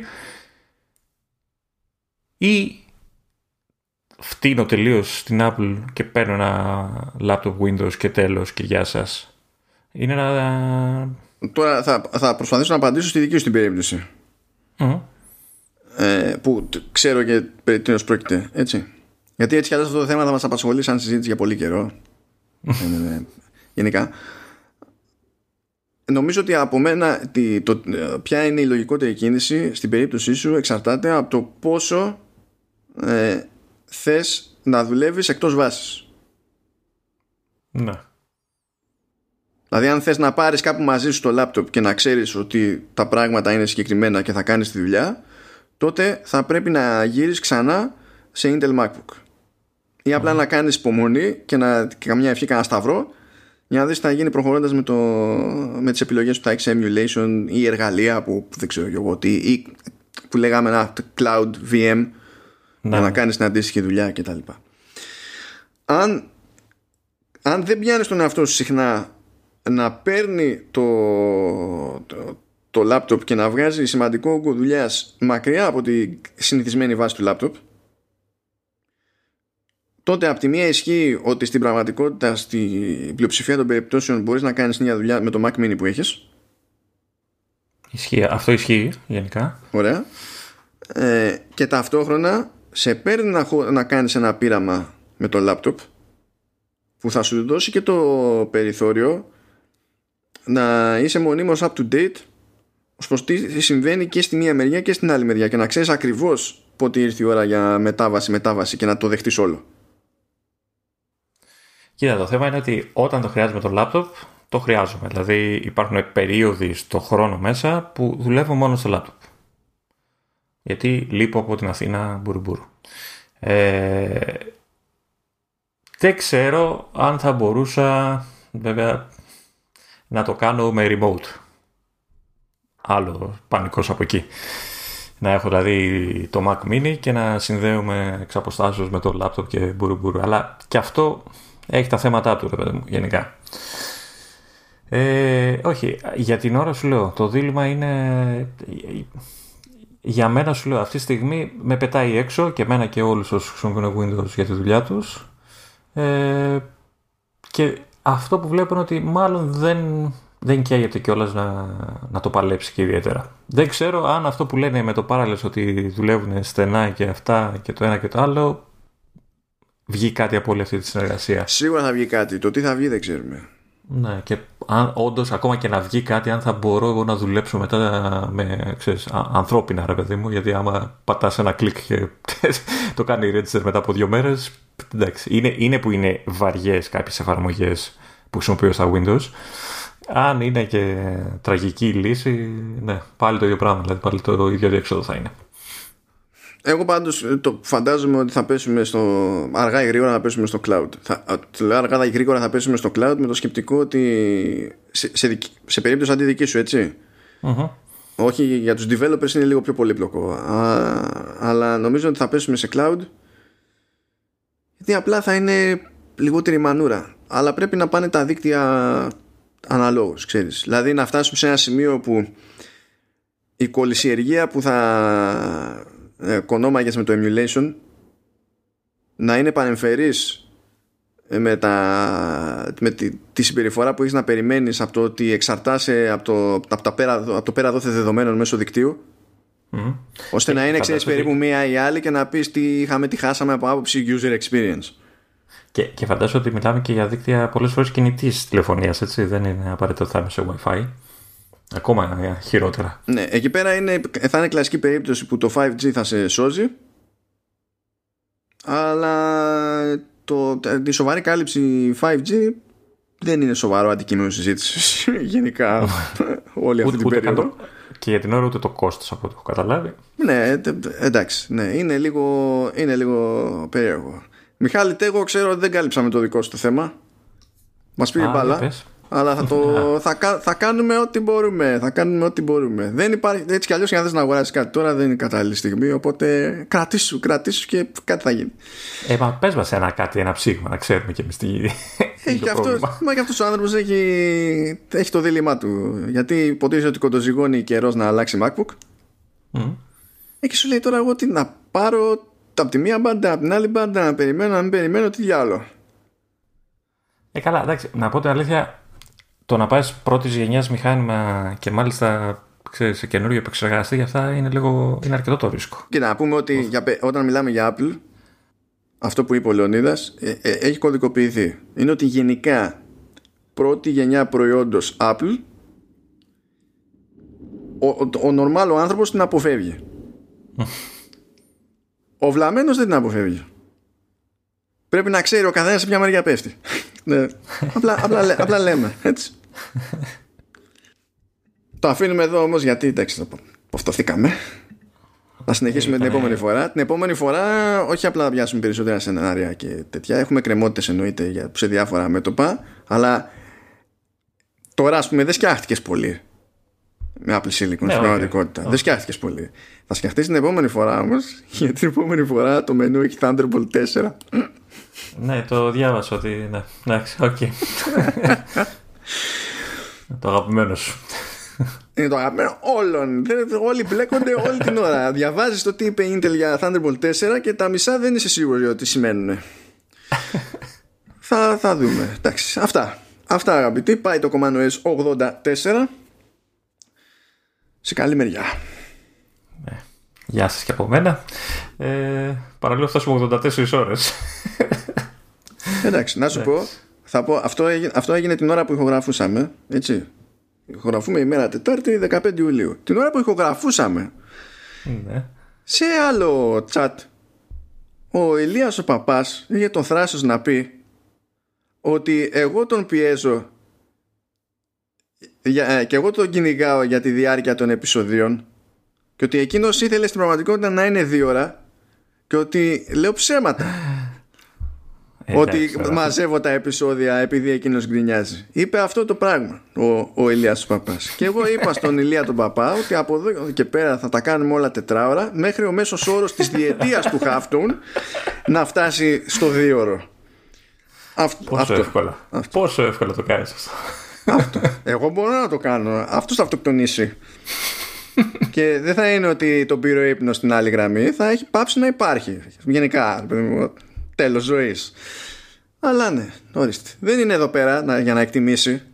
Α, είναι από την άλλη κάτι άλλο που, που έγινε το ώρα που ηχογραφούσαμε. Για πες. Το, ότι, ε, κατά πάσα πιθανότητα κυκλοφόρησε το 13.6. το, τι να το κάνουμε το 13.6, τι να το κάνουμε Εμείς όχι, το 13.6. Αλλά όλος ο υπόλοιπος φυσιολογικό κόσμος που είναι ακόμα στο 13, ε, από ό,τι καταλαβαίνω πρέπει να βγει και δεν το έχω διασταυρώσει, αλλά από ό,τι διαβάζω εδώ πρέπει να βγει το, το ξέρεις, το, το pub, το, πώς το λένε. το, το, αυτό, αυτό, εγκεφαλικό. Αυτό. Κατεβάστε το όσοι έχετε 13 ακόμα. τώρα, τώρα με κοροϊδεύει έτσι, γιατί τι να, δηλαδή ε, βγήκε, βγήκε, αυτό α, για macOS και εξακολουθεί να μην βγαίνει public beta του, του Big Sur. Δηλαδή τι, θέλω να διαλύσω το σύστημά μου. Τι πολλά ζητάω. Ε, άσε να κάνουμε και την επόμενη εκπομπή. Σταμάτα. ναι, βγήκε το διασταύρωσε. Αυτά. Αυτά. Εντάξει, άντε, άντε, άντε, γιατί δεν. Τετράωρο, θα το κάνουμε εδώ. Εντάξει, τα λέμε την άλλη εβδομάδα. Τσάου. Γεια σας, γεια σας.